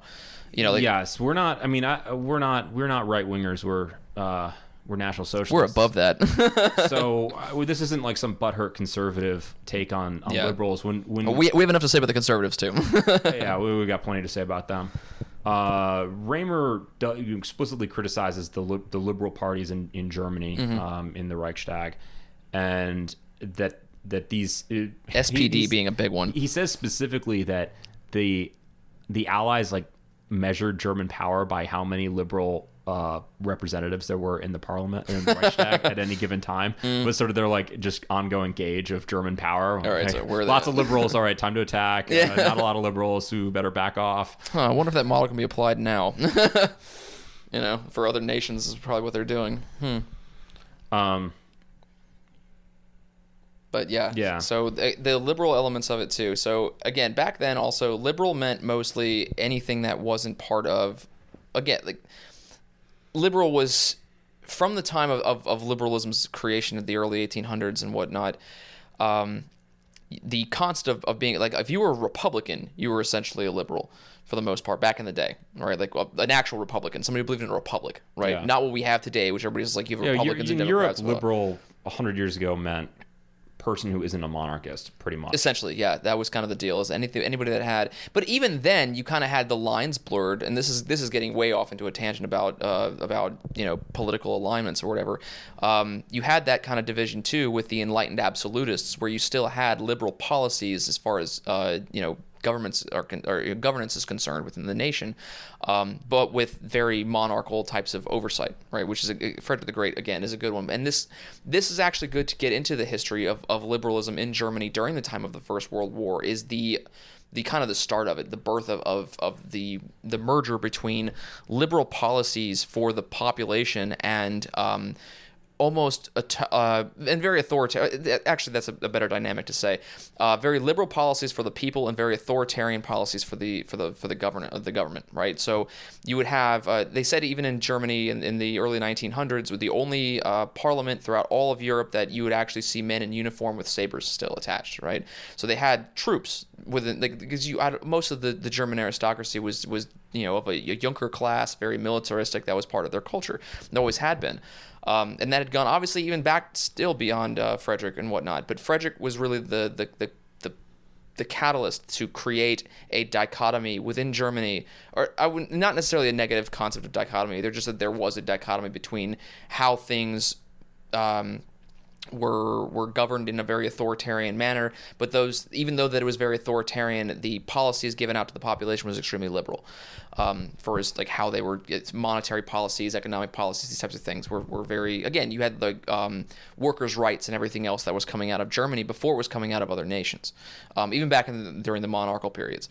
So you had this So development. Germany looked more hardcore, conservative, monarchical, but act, acted more liberal and progressive. yeah, it's on the ground. It did, yeah, which is also why It's like the best of everything. It was, but that's al- but that's also why Germany became a problem for France and England towards the early 20th century. It's because they had again, you look at economic output. I've mentioned the steel earlier, right? Germany's steel output was greater in 1914 was greater than France, England, and Russia combined. And also, their dye output. Yeah, oh yeah, Which I mean, not to joke, but which is important for your chemical industry. Right. No, but it's true, and that's where you get companies like Bayer and everything else that were originated from these time frames, whatever. And but they had other stuff. Their coal output was higher, right? Like the the the um, I I'm not quoting exact numbers here, but I think it was in 19 uh, about 1908. Germany's coal output was somewhere around um, 88 million tons or something. I know, hilarious. Uh, always. Uh, it was uh, somewhere in the 80s. It was 80, 80, 80 some million tons per annum, right, of output of coal. By the time 1914 rolled around, that had jumped up to 277 million tons per annum right? So the, the, industrial output of Germany, and then you had the population uh, shift was really big too. So this was a major thing again with liberal policies uh, was the urbanization and industrialization of Germany. Um, you had a bunch of uh, you had about I think it was only one third of the population by the time of, of the war outbreak was still agricultural and rural and it had to switch from about two thirds were agricultural and rural at the at the turn of the century, right? Um, and you had a massive push um, of, of of, of urban resettlement from from the agricultural um, echelons, right? They would they would move a lot of the farmers into the cities, um, which again bumped up their their industrial output and everything else. Specifically in places like the Ruhr and you know like the Ruhr Valley and all that other stuff for for steel and, and coal and all that fun stuff. So you had a huge power. Like Germany was such a massive economic powerhouse because of this ability to have super authoritarian governance over liberal economic policies and liberal policies. Um, and the average worker in Germany had it way better than most uh, workers in, in Europe. And this is even before World War II. We're not even talking about the National Socialist. This just sounds like if Richard Nixon could be dictator, what he would do. no gold standard. but yeah, so like you had you had this this huge well, when. You, when you, I mean, in all seriousness, when you're yeah. a hardcore right wing government, you can implement like nice softy policies like yeah. founding the EPA. You can't. Well, no, you're not wrong. It is. It is. You, you, it's totally that way. Now, obviously, in the United States, there was a lot else working against those those policies, right, in that time frame. Um, but as far as Germany was concerned, in the early 1900s, the lead up to the, the, First World War, even the 1880s, 1890s, these things or whatever, you had a massive, massive industrial boom of Germany, specifically going around the 1890s. Um, and that was again what spurred the the desire for Wilhelm II because again he saw his nation becoming massively industrialized like the other Western powers were, and what is the next stage for uh, for a major industrial nation, and it is co- uh, colonialism, right? That's what he was desiring. So, uh, Wilhelm II. Uh, this is he also came up. I don't know if he came up with the term, but it was really used a lot in his time. And I mentioned it earlier. Um, was the Drang nach Große, right? Which is like this this this quest after the greater, you know, greater yeah. uh, uh, whatever greatness would, would be at, at the time. His his idea was colonialism, which is why he made the, the foolish idea of spending one third of the of the war budget on the on the navy. Right, that was the whole purpose of that. We're massively industrialized so now. Keep, you could keep Cameroon and like German South West Africa. South Southwest, yeah, and then um, the other one was um, the country now known as Tanzania. No, no, that was that's um Tanz- Tanzania. No, that, I know that's the other one. Oh, Germany, yeah, uh. German East Africa. Yeah, that's yeah. Tanzania was that, and then German West Africa is um Namibia. Yeah, I like that name by the way. this seems so foreign and cool, but um so but that was also part of it with the economic boost, specifically the steel industry. German steel industry was the biggest thing pushing Wilhelm II's idea that he could actually field a a naval power that was going to rival England itself. That was his major, and then you know obviously not putting blame on him, but again there is blame to be placed throughout the Western world when it comes to World War II or World War One, and uh, the Kaiser was not necessarily you know out of out of his um, out of his blame on this because there, there was no reason to go against England's naval power at this point. You had colonies; they weren't seeing you as a threat. Uh, I mean, there was, there was. Okay, give me like there well, was. What he didn't know at the time, and what we all know now, is that whether or not Germany had a navy, England was going to cut off land to, or cut off food to Europe in the event of a European war. Right.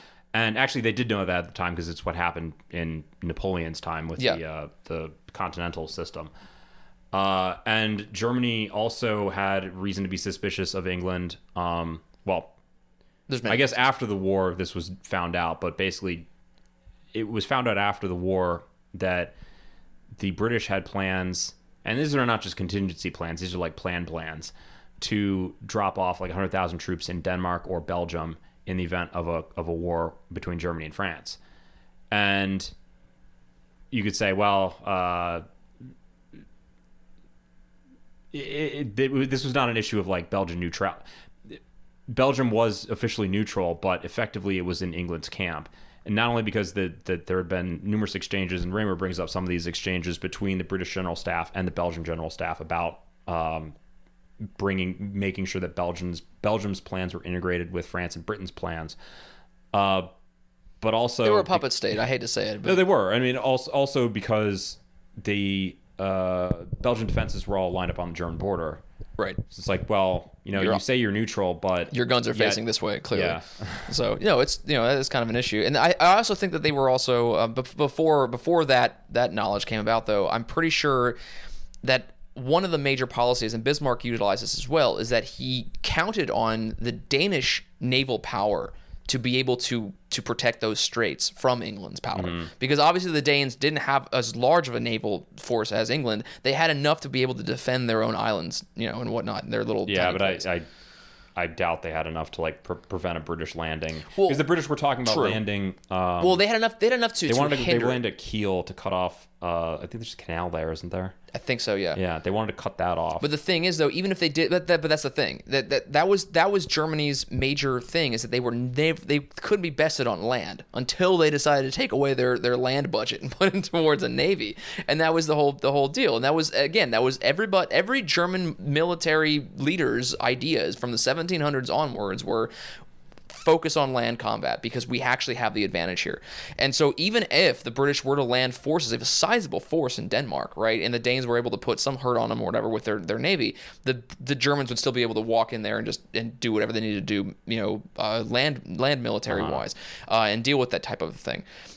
So the, the problem though with, with Kaiser Wilhelm building the um, the navy like he did, and while the, and the dreadnoughts of the, of the of the German navy outclassed the British dreadnoughts, like infinitely. They had they were way thicker in hulls and everything else. Oh yeah, they were way they were way more advanced, larger, more armaments, heavier uh, uh, you know armor plating, everything else. Like they were a, a, vastly superior force. But it's hard to just magic a fleet into existence. Right, then that's the know? problem, right? Like so that's the thing. He spent one third of his military you can budget build great on that. boats, but you don't you need the like men and the training and the experience. And Germany never did. That's the thing because they never focused on naval power whatsoever throughout their entirety of their history. They had some, you know what I mean? They they had they had enough to obviously keep their ports you know in check and trade and basic stuff. They didn't have the massive international naval force like England had, and they didn't have the training for it. They didn't have the manpower. That's another thing. They had to train up the manpower to do this, and so they just magicked a fleet into existence that had no troops whatsoever to, to put in them. So you had no sailors for these these boats, and they're just sitting in, in harbors most of the time. And that's the problem. The, the fleet sat in harbors, and I understand the tactic that they had for sitting the, the boats in the harbor or the, the ships in the harbors for most of the time is to defend the harbors from British blockade, sure. But at the same time, they had vastly superior ships. They didn't have the tactical knowledge to utilize these ships, and they could have actually done some serious damage to the British in the North Sea. They just didn't know they, how to they use never their. Made, they never made the attempt. I mean, well, they because did. They didn't even know what to do with them. They did in 1916 a little bit with the Battle of Jutland, but they bailed on that. But that's the thing; it took them two years into the war to develop these types of naval tactics that they should have been developing in the 1800s when they were building this fleet, and they they didn't. They just didn't have it. It was a massive. It was a, a, you know, excuse my French for the show. It was a massive fuck up. They should have just again, as you said, built more you know land corps to defend themselves as they always have done. Germany was never bested on on the on the ground. They still weren't even bested on the ground really in the First World War as far as you know legit battles were concerned, as far as how they they conducted themselves. Um, but you know they they took the gamble. They went the wrong ways and they tried to play a naval game that they didn't have uh, any any. Uh, you know they didn't have a dog in that fight and they tried to put one in there and so it's like you have this veteran dog in the fight or whatever and just it's a pit bull and it rips apart your chihuahua and it just gets destroyed and so most of those ships were actually still sitting there untouched and unused in 1918 well, I, I, mean you, you do know they they did um they did send they did try to do a, a sortie uh, out into the North Sea in 1918 which is like too late uh, right and also tried. they yeah, I mean, you you can't go to your sailors and say, "Hey guys, we're gonna go attack the the biggest, best fleet in the world, and the war's already over. We're just gonna like get you all killed, the, um, yeah. just to prove a point here." like, come on, man. There was some mistake. That's again. That's why Germany just shouldn't screw around with Navy stuff because it just didn't work for them. Like they made horrible mistakes doing so, and th- what they should have done is you because that's the thing. They the fleet they built and they. But they, look, none of this is really relevant though because I mean it is relevant, but like it they didn't it didn't they're not it's not their fault. well, right. Like they their had treat they had the treat They scared Churchill though. They, scared Churchill. They scared Churchill into almost getting Churchill to sign an agreement to have a non-aggressive pact with the navies between Germany and England, to where Churchill was going to actually stop production of naval vessels in England if Well, they had Germany the, would they agree the stop. two third the one third two thirds rule. Oh, They tried to do those types they- of things, yeah, but they were they were trying to because the thing, and the the reason why they noted this is because for England a fleet was mandatory, right? So let's let's jump away from Germany real quick and look at England real quick. They said that a fleet was absolutely mandatory to maintain its overseas holdings and everything else like that, and it was. For and but Churchill specifically said for Germany that it was a novelty. Right, they didn't need this naval power because they didn't have a vast overseas empire. They had mostly land-based stuff, and that's the thing. So they were worried that because Germany was becoming such an economic powerhouse, that they were now building novelty military, you know, uh, uh, divisions and everything else, you know, fleets and all kinds of Well, stuff. I mean, look, it's just it's this is free and fair competition. Germany is a stronger country, and Right. you know if uh, you know uh, no i don't disagree. I think that's you know that's no and you're right. You're and and, and all humor aside it's totally correct. But that was the thing. So england was actually frightened of germany and but this goes to, to 1914 Germ- germany's naval power was frightening enough to england itself that Churchill was willing to sign a, a non creation pact for more naval ships. Had Germany capitalized on that in 1914 and gone after England with its fleets, draw, and that's the thing, had Germany utilized its massive fleets that were vastly superior to England's fleets to attack England at the beginning of the war, it would have drawn Britain's navy away from its colonies during 1914, 1915, and the rest, or whatever, weakening English influence throughout the rest of the world, possibly Eng- like weakening England's ability to, to conduct the war. I mean that's a daring thesis. True. Uh, I mean they would have, in so doing, you know, I don't I don't know a lot about the fleet question. I mean I know the German fleet was was good, but it was much smaller than England's fleet, and England's fleet was dispersed around the world. I mean, yeah, I guess they could have attacked. They could have come out into the North Sea and tried to draw the English out. Um, but they also might have just lost the whole fleet, and then Possibly. you know, I mean, it's not a huge loss, like materially speaking, it's not a shouldn't be a big deal, but They might not have though, because again, if we're talking, we're talking back in the day, they didn't have, they didn't have missiles, they didn't have, you know, really torpedoes for the matter. Like, you know, Yeah. I mean, like they had some, but it wasn't like a, had the big the deal. deck guns. Exactly. You had you had broadside conflict still, right? And again, with with the with the dreadnought outclassing that Germany had, I honestly think that they could have just done a massive damage. Even, but even if they didn't win, that's the thing. Even if Germany's fleet didn't beat England's fleet, it would have dis- it would have destroyed enough of the fleet. Even if they lost the whole fleet, if Germany lost its entire fleet in the Battle of the North Sea against England, it would have done such a damaging number to England that they would have had to focus more on that part of it than sending more and more land forces into into Europe, where Germany could have made a bigger stand with with their their superior Right. military forces. Uh, That does go into another thing that, that Remer does bring up, which is the um, what if Germany had just if if Germany wanted to be aggressive, it might it should have just started the war in like 1904 or something, Ooh, hot take, but yeah, it is that because it would have been to their advantage to Yeah. just steamroll France, Yeah. crush France in 1914 or 1904, 1905, something like that, uh, and and or Russia, whatever, and just because purport, I guess Germany's army was somewhat stronger then, um, and by starting the war earlier, you wouldn't have had as much of a industrial buildup and, and as much like the British and the French wouldn't have been able to bring in as much resources and troops from the colonies. Right. In theory, um, to support other stuff. But the thing, but in 1904, we're talking about like the fleet, the German fleet had not been totally created at the time, you know, and so like the money was still there for the army. So I think you're right in that one, or uh, Remer would have been right in that one. Because again, you would have had more funding for the specific things that Germany was good at, as compared to spending a ton of money on boats know, they weren't going to use. Uh, you, I, you mentioned earlier about like the um, the allegations that Germany is such a such a militaristic country, Right. Uh, and we've all we've all heard that, and we've all seen the propaganda of the, the Prussian officer and his monocle, uh, sipping on, on bourbon or smoking cigarettes Awesome. and uh, plotting the destruction of, of whole nations. And it, it- Remer rightfully points out, and rather in his sort of autistic and also catty way, just gives a big list of all the wars that France and Britain did between 1815 and 1914 You know. versus Germany, Germany Prussia. right. And for Germany Prussia, it's like we can probably name them. It's uh, the 1871 war with France. It's Oh, there was the th- there was the three German wars of unification. right. That There's happened in the yeah the There was- Königgrätz with Austria, the Bel- the Danish war. yeah, and then this Fran- Franco-Prussian one. So there's like three, and then I guess you could throw in the the Boxer Rebellion. Okay, fair. Yeah, Germany did Uh, tar- partake in that one. So But for France and Britain, it's like there's just the the, Sudan Boxer War, Rebellion was the like a Boer War, Tuesday. the, oh, there's two Boer wars, but the three Afghan wars. Yeah. Uh, I'm sure the French did stuff in the Sahara. Uh, they've been in yeah the, the Sahel forever the, too. the you know. Crimean War. Uh, just like Oh, yeah, the look, Crimean look around, War. Look around the whole world. Like pick a spot. The French and British probably had a war there. Well, the French and the British also got involved in the American Civil War.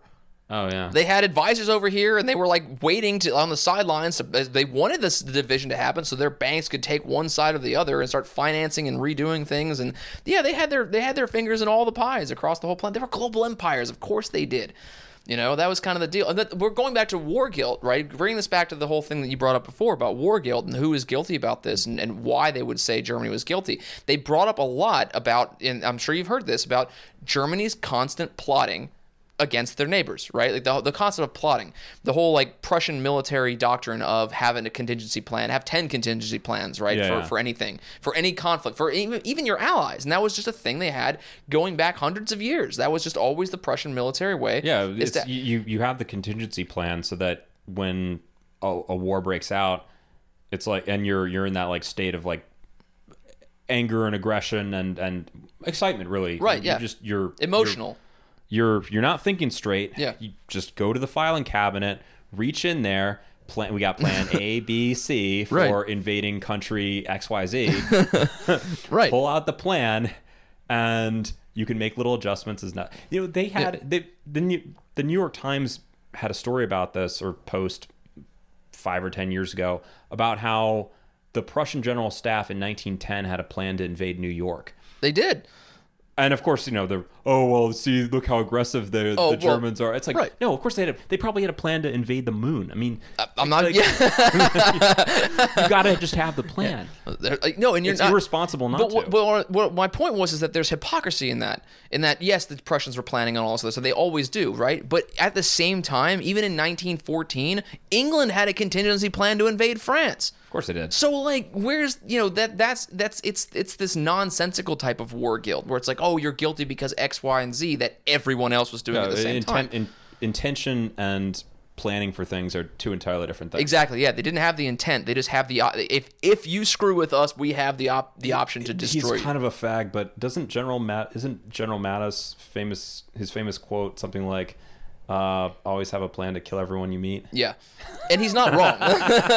Like, but that's the thing. It's like, well, and, and, and the, the the American Army Blue Book for training was written by a, a Prussian. So you know, back in the um I forgot when they trained them. I don't know if it was the I think it was the, the Revolution. Are you talking about DeKalb? Not sh- maybe I'm not sure. It was one. That Of, guy who's or uh, I can't remember who it was. One of the, one of them wrote this the the what is the considered the Army Blue Book, and it's like the originally it was written by a Prussian for a training manual. I'm pretty sure during the Revolution. there- uh, God, who's the other famous Prussian advisor? Uh, Oh, I know who you're talking about. you know, the one who they have like parades for and stuff in America used to be a big hero. Yeah, was I- kind of forgotten because of you know right anti then anti-german I mean, I think I know DeKalb because there's a big statue of him over in Annapolis, and then uh, the other one is escaping my mind. it's, It's, it starts it's a von something and i can't remember what it's a it is. Von S. I keep thinking Stauffenberg, but yeah, that's it's not stoltenberg is it no No, No. no, no, no. That's no. i know yeah Whatever. Sorry, guy. I forgot your name. yeah sorry lost to history i suppose Uh, yeah. So uh, you you were saying you were saying uh, markets and economies. Oh, yeah. And uh, who control the who controls those for our listeners who don't already know. oh yeah so at the time and this this stock markets and all these other fun things that were played against all these these place, uh, places um, bankers and international elites wow how funny would that be that people you know are those it's the same ones that made giant economic gains during the napoleonic wars and stuff um, as I'm sure you know, uh, Jews. So the thing is, is that these are the guys who do it, right? Like this is this is what, and then Remer talks about this, right? This is where we get into the fun citations, the Alex Jones kind of stuff on on Remer's part, but it's it's not. This is the part where you actually have citations, right? This is the the There one. are citations for this stuff. I, I feel like he this manuscript he might have just written when he was old and n- n- he didn't get around to adding in the citations or, Yeah. or nobody did. But the thing because is- there's a lot of quotes that's like I can't I don't know where this is from, and it's it often it's, Yeah. it's like an English quote or a French quote that's translated into German, so you can't you can like, Yeah. back translate it and search it, Kinda, but but that not doesn't really. really work. But that's the thing, though, is that like these, so the, the Jewish elites or whatever that were running these types of things, and this is again with the banking thing, and this is the reason why the United States got involved too. Again, we mentioned earlier uh, the Federal Reserve being signed into uh, signed into existence through executive order in 19 December 1913. Yeah. and you know, it's just oh ironic that that happens to be the case that now all the major powers that was the last one that needed a Federal Reserve was the United States, and so whenever the United States then has their Federal Reserve and there's an international banking clique that now controls the monetary powers of all the places, or, or at least can benefit from all the wars, they start doing this type of thing. So there's not to say that the Jews are obviously responsible for the First World War Well, out and out. are. Well, no, I'm not necessarily disagreeing, but I, there's what I'm saying is that we can't say that. I, I don't. All right, let me rephrase. this. They're the unnamed great power in this True, whole thing. true. That is true. They are the shadow power that is not talked about in this, and they have been for quite some time before this as well, doing a ton of wars throughout the 1800s. But what I'm saying is, while uh, while we're while we're on on the subject of guilt and placing blame for the First World War, um, I I don't think that it's not necessarily. I don't want to use the word fair because Jews are never fair, but it's it's the concept of is it right to say that the Jews are solely responsible for World War One? I? I don't think so. I do I do wholeheartedly believe and understand and know, and we all know this because it's, it's fact. They capitalized wholeheartedly on doing this. Yeah, Now, they, and they came put things with- in they motion. Came out, they came out with the most Right, of course. And, the and they, they position themselves to do that. And it's the same thing that happened with the Rothschilds in the Napoleonic War, right? It's the exact same thing that happened. That stock market uh, transition they did out of out of Waterloo and all that crap. Well, hold on. So, Oh, yeah. For, for those of you who haven't seen it, there's a good movie. Uh, it's called The Rothschilds, right? By um, Oh, yeah. by Dr. Goebbels. Mm-hmm. I don't know if you can find it anymore online. I watched it a few years ago, but the movie is about the Rothschilds uh, family in 18 you know, the, the Napoleonic Wars, and they were helping to finance England uh, majorly. And one of the things, one of their major schemes, and actually, there's a more recent British show about this. Um, I'm surprised. well, yeah, I mean, it's like, oh, we're, we're just helping the plucky Jewish banker get all the money to you know, General General Wellington across across Spain. It, it's, it's of course portrayed, you know, in a good way, but Right, they're course. admitting the truth of it. Yeah. Um, that the Rothschilds basically were sending had to get money from I think I think Vienna to London, Hmm. and so they were helping to smuggle it. But the main the main thing that you're alluding to with the Waterloo bit is that during the battle of, or before the Battle of Waterloo, um, the what it was Nathan Rothschild, whoever whichever Rothschild was in in Britain, in London, was making big moves on the stock market, and he had to know win or lose on the battle. Yeah. and he had to know It's before, the ultimate gambling. before everyone else. He had to know three hours before everyone else, or six hours, who won the battle, so he could make his moves and and rip everybody off hard. So he had a, a an agent who he sent to the battlefield basically to watch and see what happens, and then relay. I think they used a primitive like telegraph. Yeah, you're you're telling me about that, and it's it's fascinating technology. It's it's to- so to cutting yeah, edge. to, to relay the information across the channel, get it to him, and then he made his moves, like ripped off everybody. Uh, and that's and that. yeah, just just a one one little thing on their the the Jews the Rothschild family specifically, but the Jews like taking power and, and getting more power in Britain, right, and that also uh, I, And, I'm- and benefiting from European wars. No, true, and that's the thing is, and then I think that that's what they started to realize is that they could benefit heavily off of wars, and it became more and more. Not that they they realized that, but they they really started to be able to take advantage of that, to where because if you notice the amount of warfare that happens post the Napoleonic age pri- compared to prior seems to ramp up in a hundred year span of time. Now there's tons of wars all over the world. They're all like wrong. small wars, though. I mean, between 1815 and 1914, it, it's Right, like so- there's no there's no big wars. There's no grand war, mean, but other- there's a ton of them. There's a ton of them, and, they, and there's for different reasons and different things. And most of them have monetary reasons. Again, look at look at Africa. Scramble for Africa is one of the biggest ones for England. If we're going to take a tangent off of, of Germany and everything else in the Great War, and we're going to look at uh, the economic the economic um, conquest of, of Africa by England, right? Like what what was the purpose of that? Uh, diamond mines, right? Like these types of things, spices, mining, mm-hmm. food, all this other stuff, precious metals and resources and all this other stuff. Who owns all of those mines in South Africa now? And who who basically financed them then? It was uh, the Dutch. Oh yeah. No.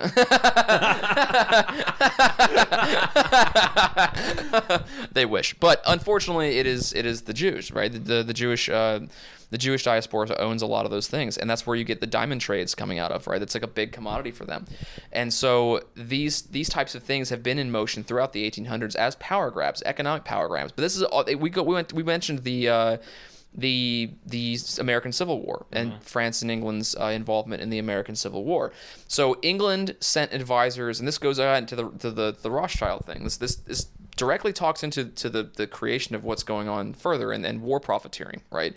So England's uh, federal bank financed the American South, the Confederate States uh, and sent um, you know military advisors to the Confederacy and all this other stuff. While France did the opposite for the, for the North, so they were financing uh, the Union side of the of the war, and the uh, the British were financing the Confederate side of the war. But uh-huh. it's still the same banking family from both England and France, so they're funding both sides of the war where do we see that any other time? I'm, you know, yeah. So they are they're funding both sides of the war. They're profiting one way or the other, right? Regardless of what it goes, and they they would profit uh, whether there was win or lose, with the exception with these they wanted they wanted the Confederacy to win. Both sides wanted the Confederacy to win. This is why France France took a back seat in their funding of the northern of the northern conflict, while they were allied to that, or not really allied, but they had the advisors going over there and doing That's all this stuff yeah, but they didn't they didn't fund the North as much as England funded the South. And the reason being is because they wanted the North to lose. And the reason why they wanted the North to lose is because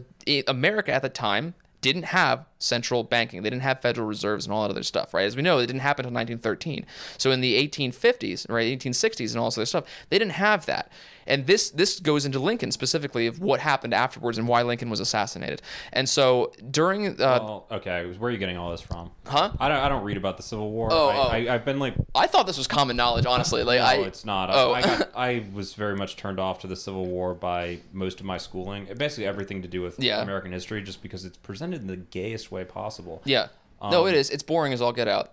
So I always avoided it, but um, yeah, wh- where where does one read about those? I hadn't, I couldn't begin to tell you how many different sources. Uh, there's, it's, it's literally um, reliable and easily read. Oh yeah. Um, for plebs, plebs like me.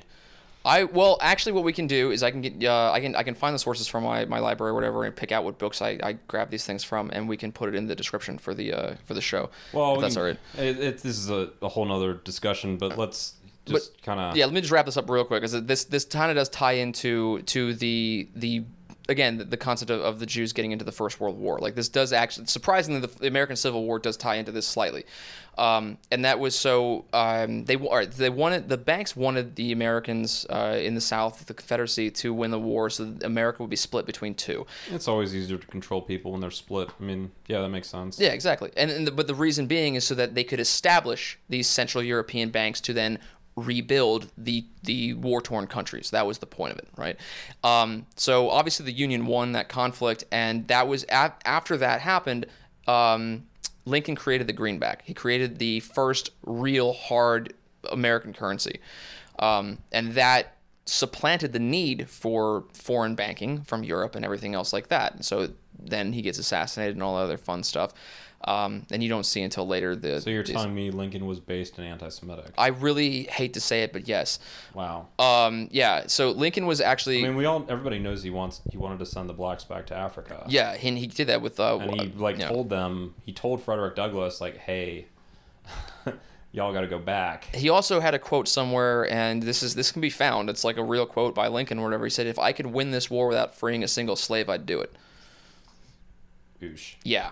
So, uh, uh, yeah. Anyway, people need to rethink the Lincoln question. Yeah, I think. Antifa and BLM going to tear down the? Uh, yeah, the Lincoln, Lincoln Memorial. Memorial. Well, it's the thing. They might. As, I'm assuming they would want to anyway. There's fasces on those things. Like he had. He was a. Like, Lincoln was a total fascist. Did in you know there, there's a there's a park in D.C. Um, it's over like on the east side of the Capitol, where there's a statue of Lincoln, who's freeing a Negro slave, and the black guy is like cringing at like Massa Lincoln's like feet. It's so What? so so not okay. Non-kosher. I'm surpri- it- for- somehow it didn't get torn down. I remember. I I think the the cops like they just didn't get to that one, or like the cops like protected that one because they because it's Lincoln, right? Yeah. yeah um Lincoln gets a big pass because he was the union the union leader, but at yeah the same that, time, that statue. You're so you're telling me that statue is historically inaccurate. Lincoln he didn't d- didn't want to free. No, it- well, because he didn't care. It wasn't. It wasn't to him. It wasn't. That wasn't the whole point. The Lincoln's major goal was to maintain the powerhouse of the Union because he understood. Again, Lincoln was kind of a visionary in the concept that he understood uh, the powerhouse that the the United States could have been as an empire, right? Like he gets that in comparison to the European empires and everything else like that. They were rivals to England and France and all this other stuff. And had the Confederacy actually won and broken them up, the North would have been under the jurisdiction of a Rothschild bank in the 1860s, and the South would have also been under the jurisdiction of a different Rothschild bank in the 1860s. And so you would have had the, the Reconstruction effort after that would have been totally funded by Jewish uh, money from Europe. And that's kind of the deal, but that didn't happen. See, this is this is why this is where it turns into World War One, right? This is how we get into that. They didn't get another large move towards having more financial control in other places, right? So they had the US. in the U.S. specifically, right? And so they kept trying to drag the U.S. into this thing over and over and over. And in 1913, they finally got their wish, and that's Oh, why. with, the with the Federal Reserve. Right, that's why you see the, the pictures of all the, the rabbis in New York going out and celebrating in the streets when it happened. Well, why? I mean, why didn't they drag America into World War One earlier then?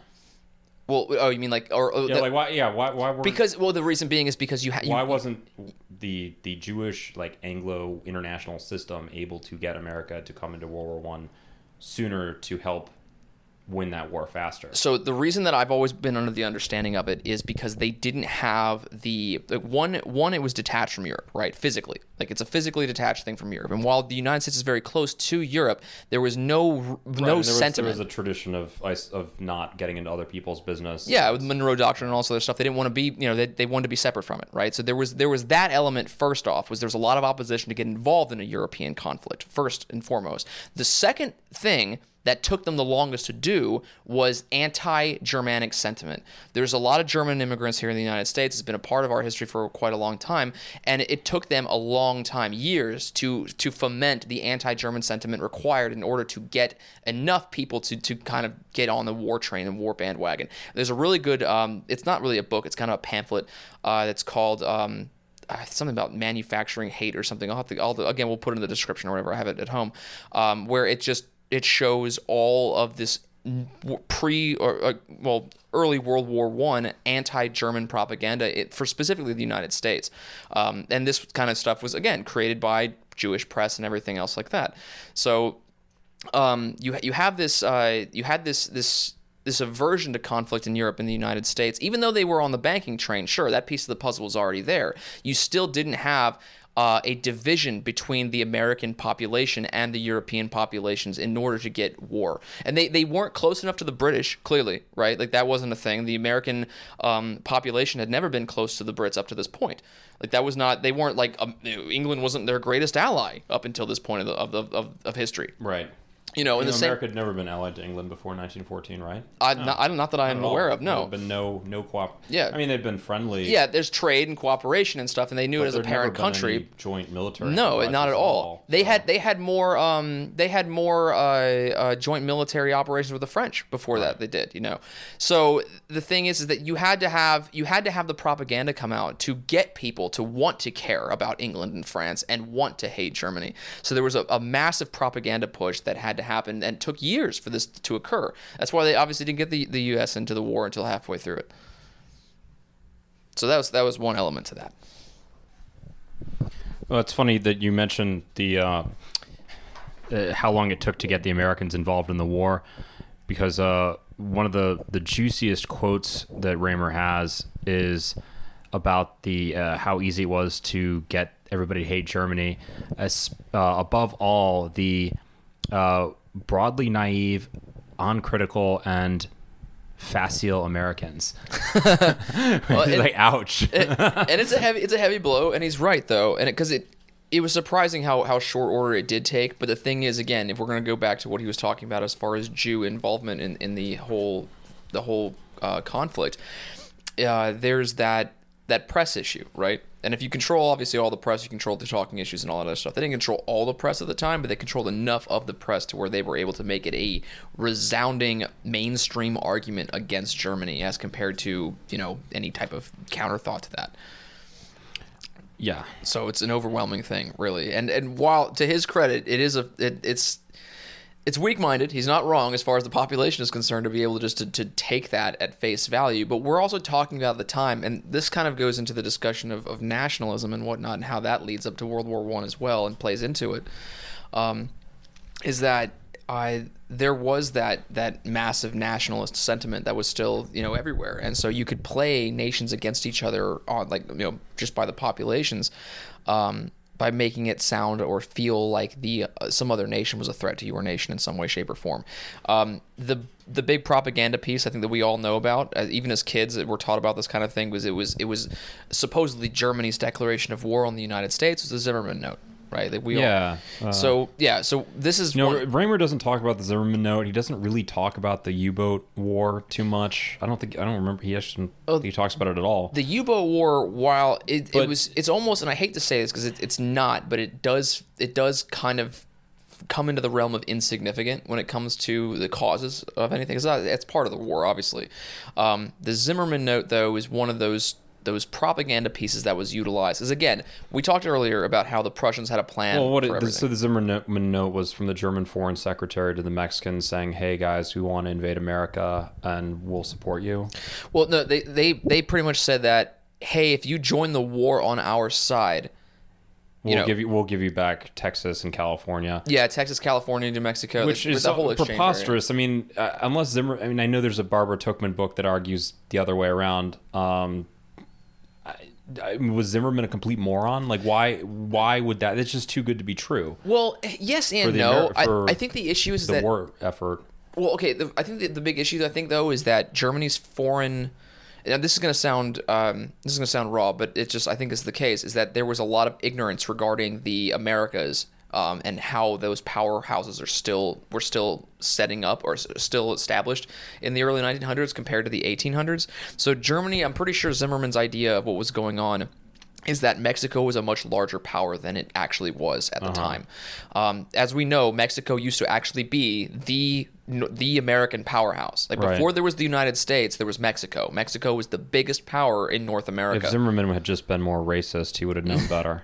well, right. Or if, if he, the thing, the, the issue is that I don't think he really accounted for how much support um, Mexico had had from its its ties with Spain and that was obviously completely null and void. Like, like the span, the, the Spain and Mexico had lost their their ties obviously long before the Spanish American War, but that really solidified that. So in the late 1800s, the Spanish American War, right? This again, these are all these conflicts, you know, of the West that lead up to, to this to this war, the First World War. Um, Spanish American War being one of the bigger ones because it was a, a grab for for uh, territory, right? Like the Spain lost the Philippines and a bunch of other places to the United States. Um, they lost Cuba as as a colony of their own, and all this other stuff. It started the Cuban Revolution and all this other fun stuff in the early 1900s. Um, so Mexico had had a lot of trade and a lot of other things with Spain at the time, including militaristic means. That was basically negated after this happened, after the, the Spanish-American War, and Mexico had become far more dependent on the United States than it was previously. So the big issue there is that Zimmermann, I think, underestimated the fact that Mexico could become its own sovereign nation at that specific time in history. So you think he really sent the note? Oh, yeah, I'm it sure. Wasn't, it wasn't a total forgery. No, no, no, no. I don't oh, think it was a forgery at all. I, I, I think it was hyped up far more than what was actually going on. I'm pretty sure. Basically, what he was saying. What, I mean, was he saying? Was he saying like if if you join well he was saying join the war i mean that's pretty damning isn't it, it, it no it, it is but it's like it was it's the same thing that you would get anywhere else like i mean look at all the other nations and stuff that that france and england and and, and stuff encouraged Uh, overseas right about going how how they convinced so many other small colony areas it wasn't just all by force to attack german colonies right in tanzania and these other places. There was the war had would reach africa too. And so how like all these other nations that had pre- peaceful trade with germany up until this point like they had to convince them the only way they convince them is, is, is by taking land right by land granting and everything else like that. Now obviously the major powers had their own their own ideas. They weren't intending on giving any land to other people. They were going to take it all for themselves, as we as we saw. But it's it's like you it's a bribe. You bribe them with something because the thing is you don't have the money to bribe the other nation outright, but the other nation, the other nations they'd be going to war with might have something you want, and so the the freshness of the Americas, the, the we got to remember the American um, the American Mexican War happened in the early you know, the, the, the mid early 1800s, you know, prior to the, the Civil War too, obviously, but it, it was still within recent memory, to at that time in history, to the point where Mexico had not forgotten the land that it lost from the United States. And so that wasn't actually it wasn't outrageous. Like while while it's damning, it's not an outrageous claim to say, "Hey, if you go to war with this adjacent power, you can get your land back." The same thing happened I mean, with Germany and did France. The, did the Zimmer, I don't remember the Zimmer note too well. Did it say like if if uh if America declares war on us, then you should come in on our side, or did it say, yes. did it say preemptively come no, in? No, no, no. It wasn't. Oh, okay. it, yeah, no. It was. It was. It was. The, it was the prior. They did not say, "Hey, sneak attack America." that's how take... the propaganda portrayed it. Right. Exactly. Sneak attack America. Well, that was the. Yeah, they were like, "Hey," and uh, they. Well, the the propaganda made it sound is that they were trying to entice Mexico to attack America so that America couldn't get involved in a European war. Oh, so like everything in Jewish propaganda, it was a misconstruing of a if-then clause. Exactly. Okay. Because yeah, they gotcha. don't they you know they'd like to play with logic. So pretty much what they were they were trying to use it as a contingency plan. If America attacks us, we will have allies in the northern you know in, in the in North America that, that can then join the war on our side and you know kind of alleviate the amount of of, ten, of, of forces and troops and everything else that the U.S. could send into the conflict by having this southern border issue. Not that Zimmermann or any of the German high command probably even thought that Mexico could do it. They might have, but that would have been an underestimation or an overestimation of Mexico's power at the time. Yeah, they, Germany. If Germany really knew what the game that they should have been playing, they should have just sent all their Jews to New York to open up the border. That would have been the end of that. which, which kind of happened, I guess. Yeah, we'll see, the thing long, is, long term, big lo- picture. Long term, Zimmermann note actually worked, right? and Mexico is actually taking back the southern states. uh, ew. Womp womp. That's uh... so that was more of a prophecy in the Zimmermann note than it, was actually a declaration of conflict. Um, All right. Well, uh, you know, this whole we we really could do an entire show for like years going on end just talking about the outbreak of the First World War and right. go into every one of these uh, issues in extreme depth, and people have. Uh, yeah. We our intention today is just to give uh, a little bit of an overview of the the National Socialist cause or the National Socialist interpretation of World War II, uh, and the best you know the best layout we have of that is is or World War One, right? Yes. Yeah, sorry, World War One. Um, We'll do the other did, one later. yeah. Did, did anybody? Can you think of off the top of your head? Did anybody else write a book on? I mean, I guess in Mein Kampf, Hitler talks about it plenty. Yeah, he talks about the First World War, but not not in the not same like, kind of historical, yeah. like play by play way that um, going into the. Uh, this diplomatic exchanges in the way that Remer does. Yeah, so Remer had that, and uh, but he also had the the aspect of, of the fact that he wasn't dead after the war, so he had a lot yeah. of a lot of you know, uh, I guess uh, what's what's the word I'm looking for? Time hindsight. and access to sources. And yeah, hindsight and all that other funds that they could utilize. You know, so. Um, but the last couple points, uh, SPD. Uh, so you mentioned the the social. Oh, uh, yeah. So the social the Social Democratic Party um, was obviously the, like the, the German Liberal Party. Yeah. Yeah. Well, it was the it was the first it was it was technically a liberal party. I, actually, I would probably say it's outright a liberal party because it was one of the first ones that was influenced by Marxism as well uh, in Germany. But it was technically the first party in Germany, like as far as like an actual party system was concerned. Um, and they had opposition to Bismarck and all that other fun stuff. Right? They weren't fans of that. Um, there was a guy who. Um, who's the leader? The leader of the SPD was his name. The original one was um, August Bebel he wasn't a Jewish guy, but he was a, he was um, kind of a Marxist dude who who kind of went away from Marxism actually towards the end, uh, and then he he died in 1919. Or sorry, 19, uh, 1913. He, he he he somehow died in 1913. People mm-hmm. say it's like uh, you know like I, I would say that there's a some maybe a slight mystery around his his death in 1913. Uh, funny enough, of the time frame. Uh, but then another guy got in charge of that who was much more moderate. Um, what's his name? I can't remember his name off the top of my head. But he he um, the, the new leader of the SPD during the during the the wartime uh, was more moderate, and he actually was pro-war. It was like so the SPD became a pro-war type of thing, but there was a schism in the SPD at about 1917 where the, um, the more radical leftist element of it broke away uh, and started the first communist movement, uh, first communist party in Germany at the time, and that party uh, started to do revolutionary tactics, obviously in 1917, 1918, that led to the abdication of the Kaiser. Um, and there was a, a, panel of six guys, it was a council of six guys that took over to create Weimar afterwards. And two of those six were Jews. So one third of the revolutionaries were communist Jews uh, part of this uh, thing. Um, obviously, there was many more to that, the whole apparatus, and there's there's names. Was, was Kurt Eisner one of them? Uh, not of the council, no. No, he he was he was okay. Yeah, he was he was involved, but he wasn't he wasn't one of the six councilmen that would technically be the heads of the. Because he, he, he was big after the war. I I know from from reading other stuff. I mean, Remer has a funny quote about him. Uh, he says something like he he uh, Eisner later got the punishment he deserved in the bullet of Count Arco Valley. womp womp. well, there's that. So yeah, that's that was kind of the deal. So they um the there was a, a major Jewish influence in the SPD, and then you know like to well they the major Jewish influence in the SPD caused the schism, really, to create what you have as communist parties and communist revolutionary parties in 1917 in Germany, um, which we saw there was a ton of outbreak of communist revolution across Europe, right, during this time period. Right. Um, and Remer doesn't really talk too much about that that stuff, and he doesn't.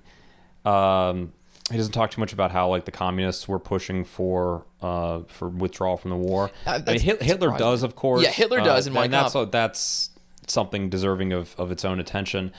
But um, I was surprised that Remer didn't though. That was the one thing that I was kind of picking up like while I was reading. I, I feel like he was f- pushing through the World War One stuff to get to 400 pages of explaining how World War II was the Jews' fault. True which is e- uh, honestly World War II is easier to blame fully on that as yeah. compared to the First World War because again the First World War I think was more of Jewish opportunism take at its at its peak like the most extreme that it could possibly be like there was probably no point in time in history that had more hand rubbing than 1914 the the best um, a, a great book on that is Eighth Crusade Oh, which is this yes. unknown book. Uh, I, I, stumbled across it in a, a used bookstore a few years ago. It's by a British officer who had served in Palestine, and it, it very simply and directly and straightforwardly lays out how the Jews benefited from the um, Sykes-Picot Treaty and um, the declaration, the Balfour Declaration, mm-hmm. and uh, it was. And this book was published in in Germany in like 1939 or 1940. Um, by in English by this British guy. I, I, don't know if he sent the manuscript. I don't, I don't know how exactly this this came about, but it's a very good book. It's it's fairly you can find it fairly cheaply online actually. But um, it's it is hardcore. It starts off with I forget the first line, but it's something like uh, yeah the uh, the most hated people in the world. Uh. well, because didn't you say that the, the the guy who wrote it was one of the campaign officers or whatever? And the I think he was an Allenby staff or something. Yeah, something like that. Mm-hmm. Um, I only bring that up because that that exam that book examines like a whole other Jewish aspect of World War One, which is mm. the how did they benefit from the deals that came out of the Middle East from World War One? Oh, the fall and, of the Ottoman Empire, yeah, secularization through and Ataturk, Zionism, and all that yes, stuff. Yeah. yeah because yeah, that again, well, the, the, even the concept of Zion, Zionism at the time was very new, uh, not new, but it, for like for Europe, it was kind of newish because they did emerge in the 1800s. Was the the big push towards Zionism, um, especially in England. England was big with the Zionistic um, crowd, right? That was the big deal, which is where you get the the later mandates and stuff after World War II. They finally got them to to, to give Palestine to to the Zionists that were the essentially the Zionist lobby that was in the the British Parliament in the 1800s. Um, so there was a major major issue with that too. Now there was also uh, news articles, and this can be found. I don't have a, a, proper citation for this or whatever because this was just in basic news articles at the time. There was complaints of six million displaced Jews during the First World War. This was a thing that the American press was putting yeah. I've seen this sort of stuff. Right, yeah, like Times and everything else like that would put out, and it's, it's the recurrent number, right? That we know that Jews love their numerology and all this other fun stuff and their esoteric, cult fun things. The the number six million comes up quite a number of times, um, and uh, as we know, there were not six million Jews in Europe at the time, and there's no way. So they, they, these numbers are consistently inflated all all the time, um, but it it goes to show that this type of thought process was already in in working. It was already working during the First World War. That would be utilized then again. Oh, what are you second. talking about? They just the, the first those were just lies and mistakes and whatever. But the, the six million in World War II actually happened. Oh, oh, right. I'm sorry. I, I'm I'm being a bigot. Yeah. the the main point that, that Remer hits on to do with uh, Versailles and the end of the war is the war guilt clause. And so I guess uh, apparently what happened is this, the U.S. State Department sent a note to Germany in October of 1918 saying, "All right, well." If you if Germany agrees to recognize that you have done uh, an uh, an attacking war uh, by land, sea, and air, and to compensate us and the Allied powers for everything that was destroyed in the you know in this war. The this note was written in English, sent to the Germans, and then was translated by um, by a certain Doctor Solf, uh, who was the Minister of Foreign Affairs, and I think it was Wilhelm Solf. And he had been the former governor of German New Guinea, and into side thing, but he studied Sanskrit too. I don't know. He was he was kind of a weird guy. Also, he Remer accuses him of being a Freemason. Um, Wikipedia confirms. So wow. All right. so maybe there's something to it. Validated. Doc, Dr. Solf mistranslated uh, enclave or attack as enclave. No, sorry. The original note said aggression. The English word was aggression, and he translated it as attack uh, in German. And so, I don't know, Hindenburg and Ludendorff and the Kaiser were looking at this note, and they're like, oh, okay, this doesn't. It's just saying that we waged, we did an attack on France and Belgium. This is true. Um, Right. It's like, yeah, we punched you first. You you took you were fixing to swing, and we hit you first. Um, and you know, from that mistranslation, then Germany was sort of locked into agreeing to the war guilt clause in the Versailles Treaty, which said that Germany is responsible for the war. right.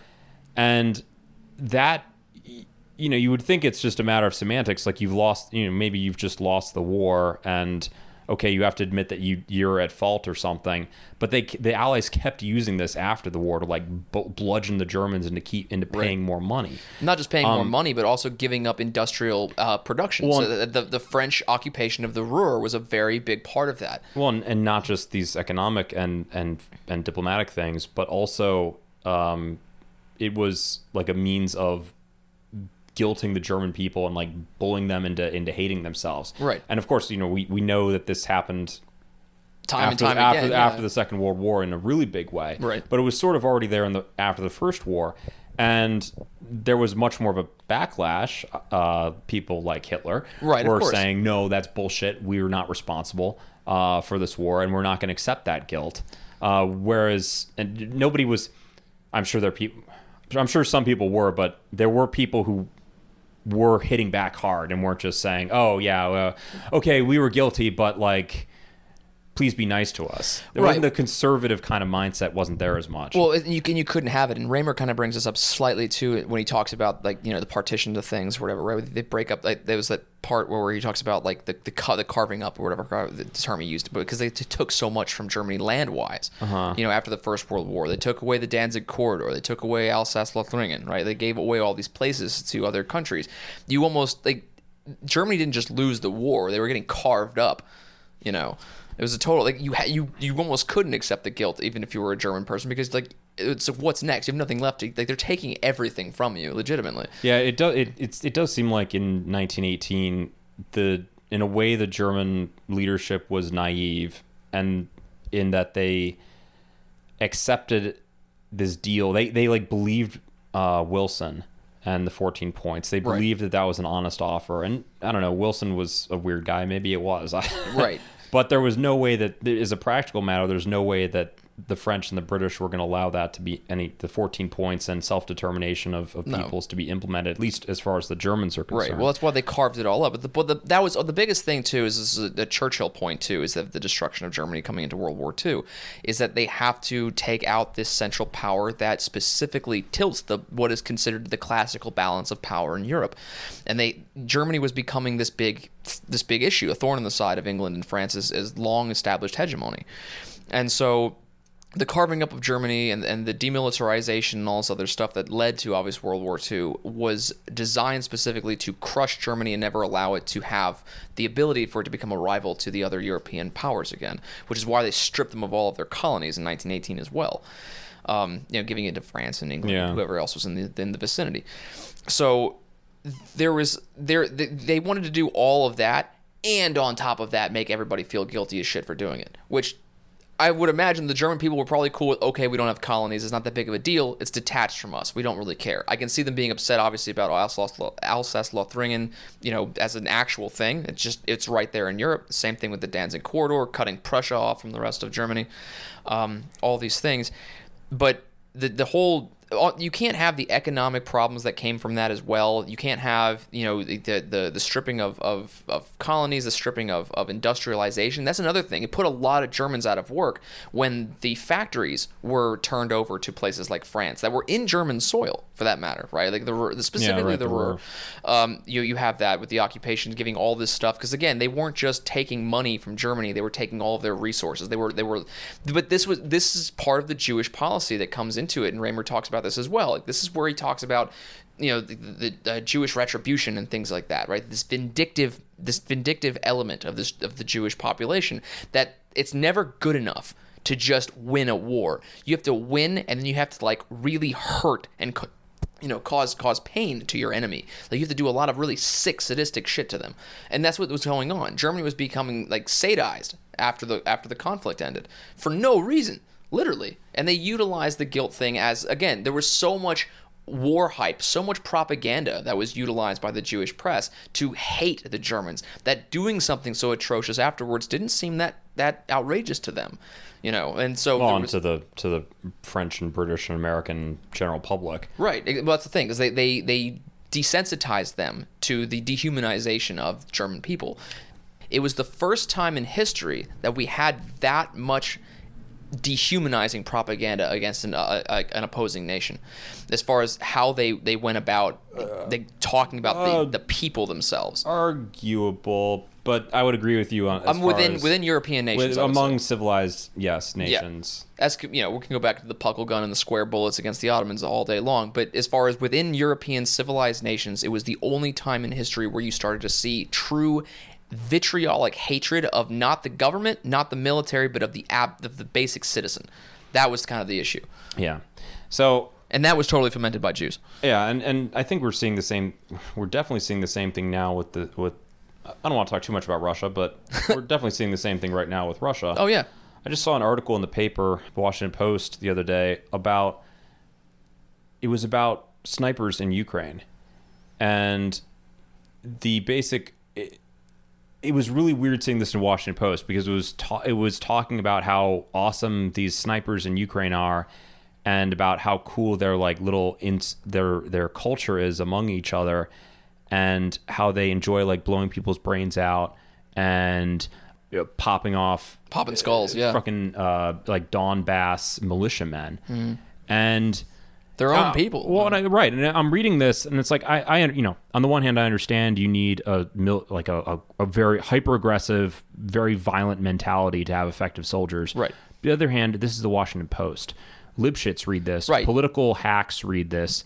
People, people who go to war don't read this. I don't think. Right. I don't think there's a single person in the military who has ever picked up the Washington Post other than Mark Milley. It- oh, or, or, or in an ironic manner, kind of thing, right? Like I, there, no one's no nobody one's reads it. the Washington Post, and, and the and the other people, the sort of people who would find this kind of article cool, like I don't know, Second Amendment people, conservatives, uh, boomer gun people.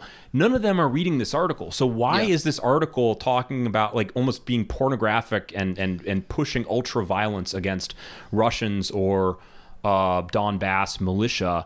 Why is this being published in the Washington Post to liberals? And like I thought about it, and it's well, it's because they want to desensitize these yeah, people. it's the kill it's kill this mad brute style pop propaganda from the First World War as well. You know, it's it's the same thing. You see it every time they ramp this stuff up. It's and you and you know what's strange though is you don't see that type of propaganda utilized against non-white combatants. You didn't see this type of vitriol spit against the Vietnamese. You didn't see it or about the the, Iraqis Koreans. or the Afghans. Yeah, none of that. You never see that happen. But when it comes to white on white warfare, the Jews are at their finest when they well, you have to be that. because it's like e- easy to tell white soldiers like, all right, we got to go kill these people, Right. and they're Muslims or They're or foreigners or not, whatever, you yeah. know, clearly not like you. It's Yeah. easy, but to desensitize somebody to killing somebody who looks very much like you is way harder. Well, yeah, I suppose is the case. Yeah.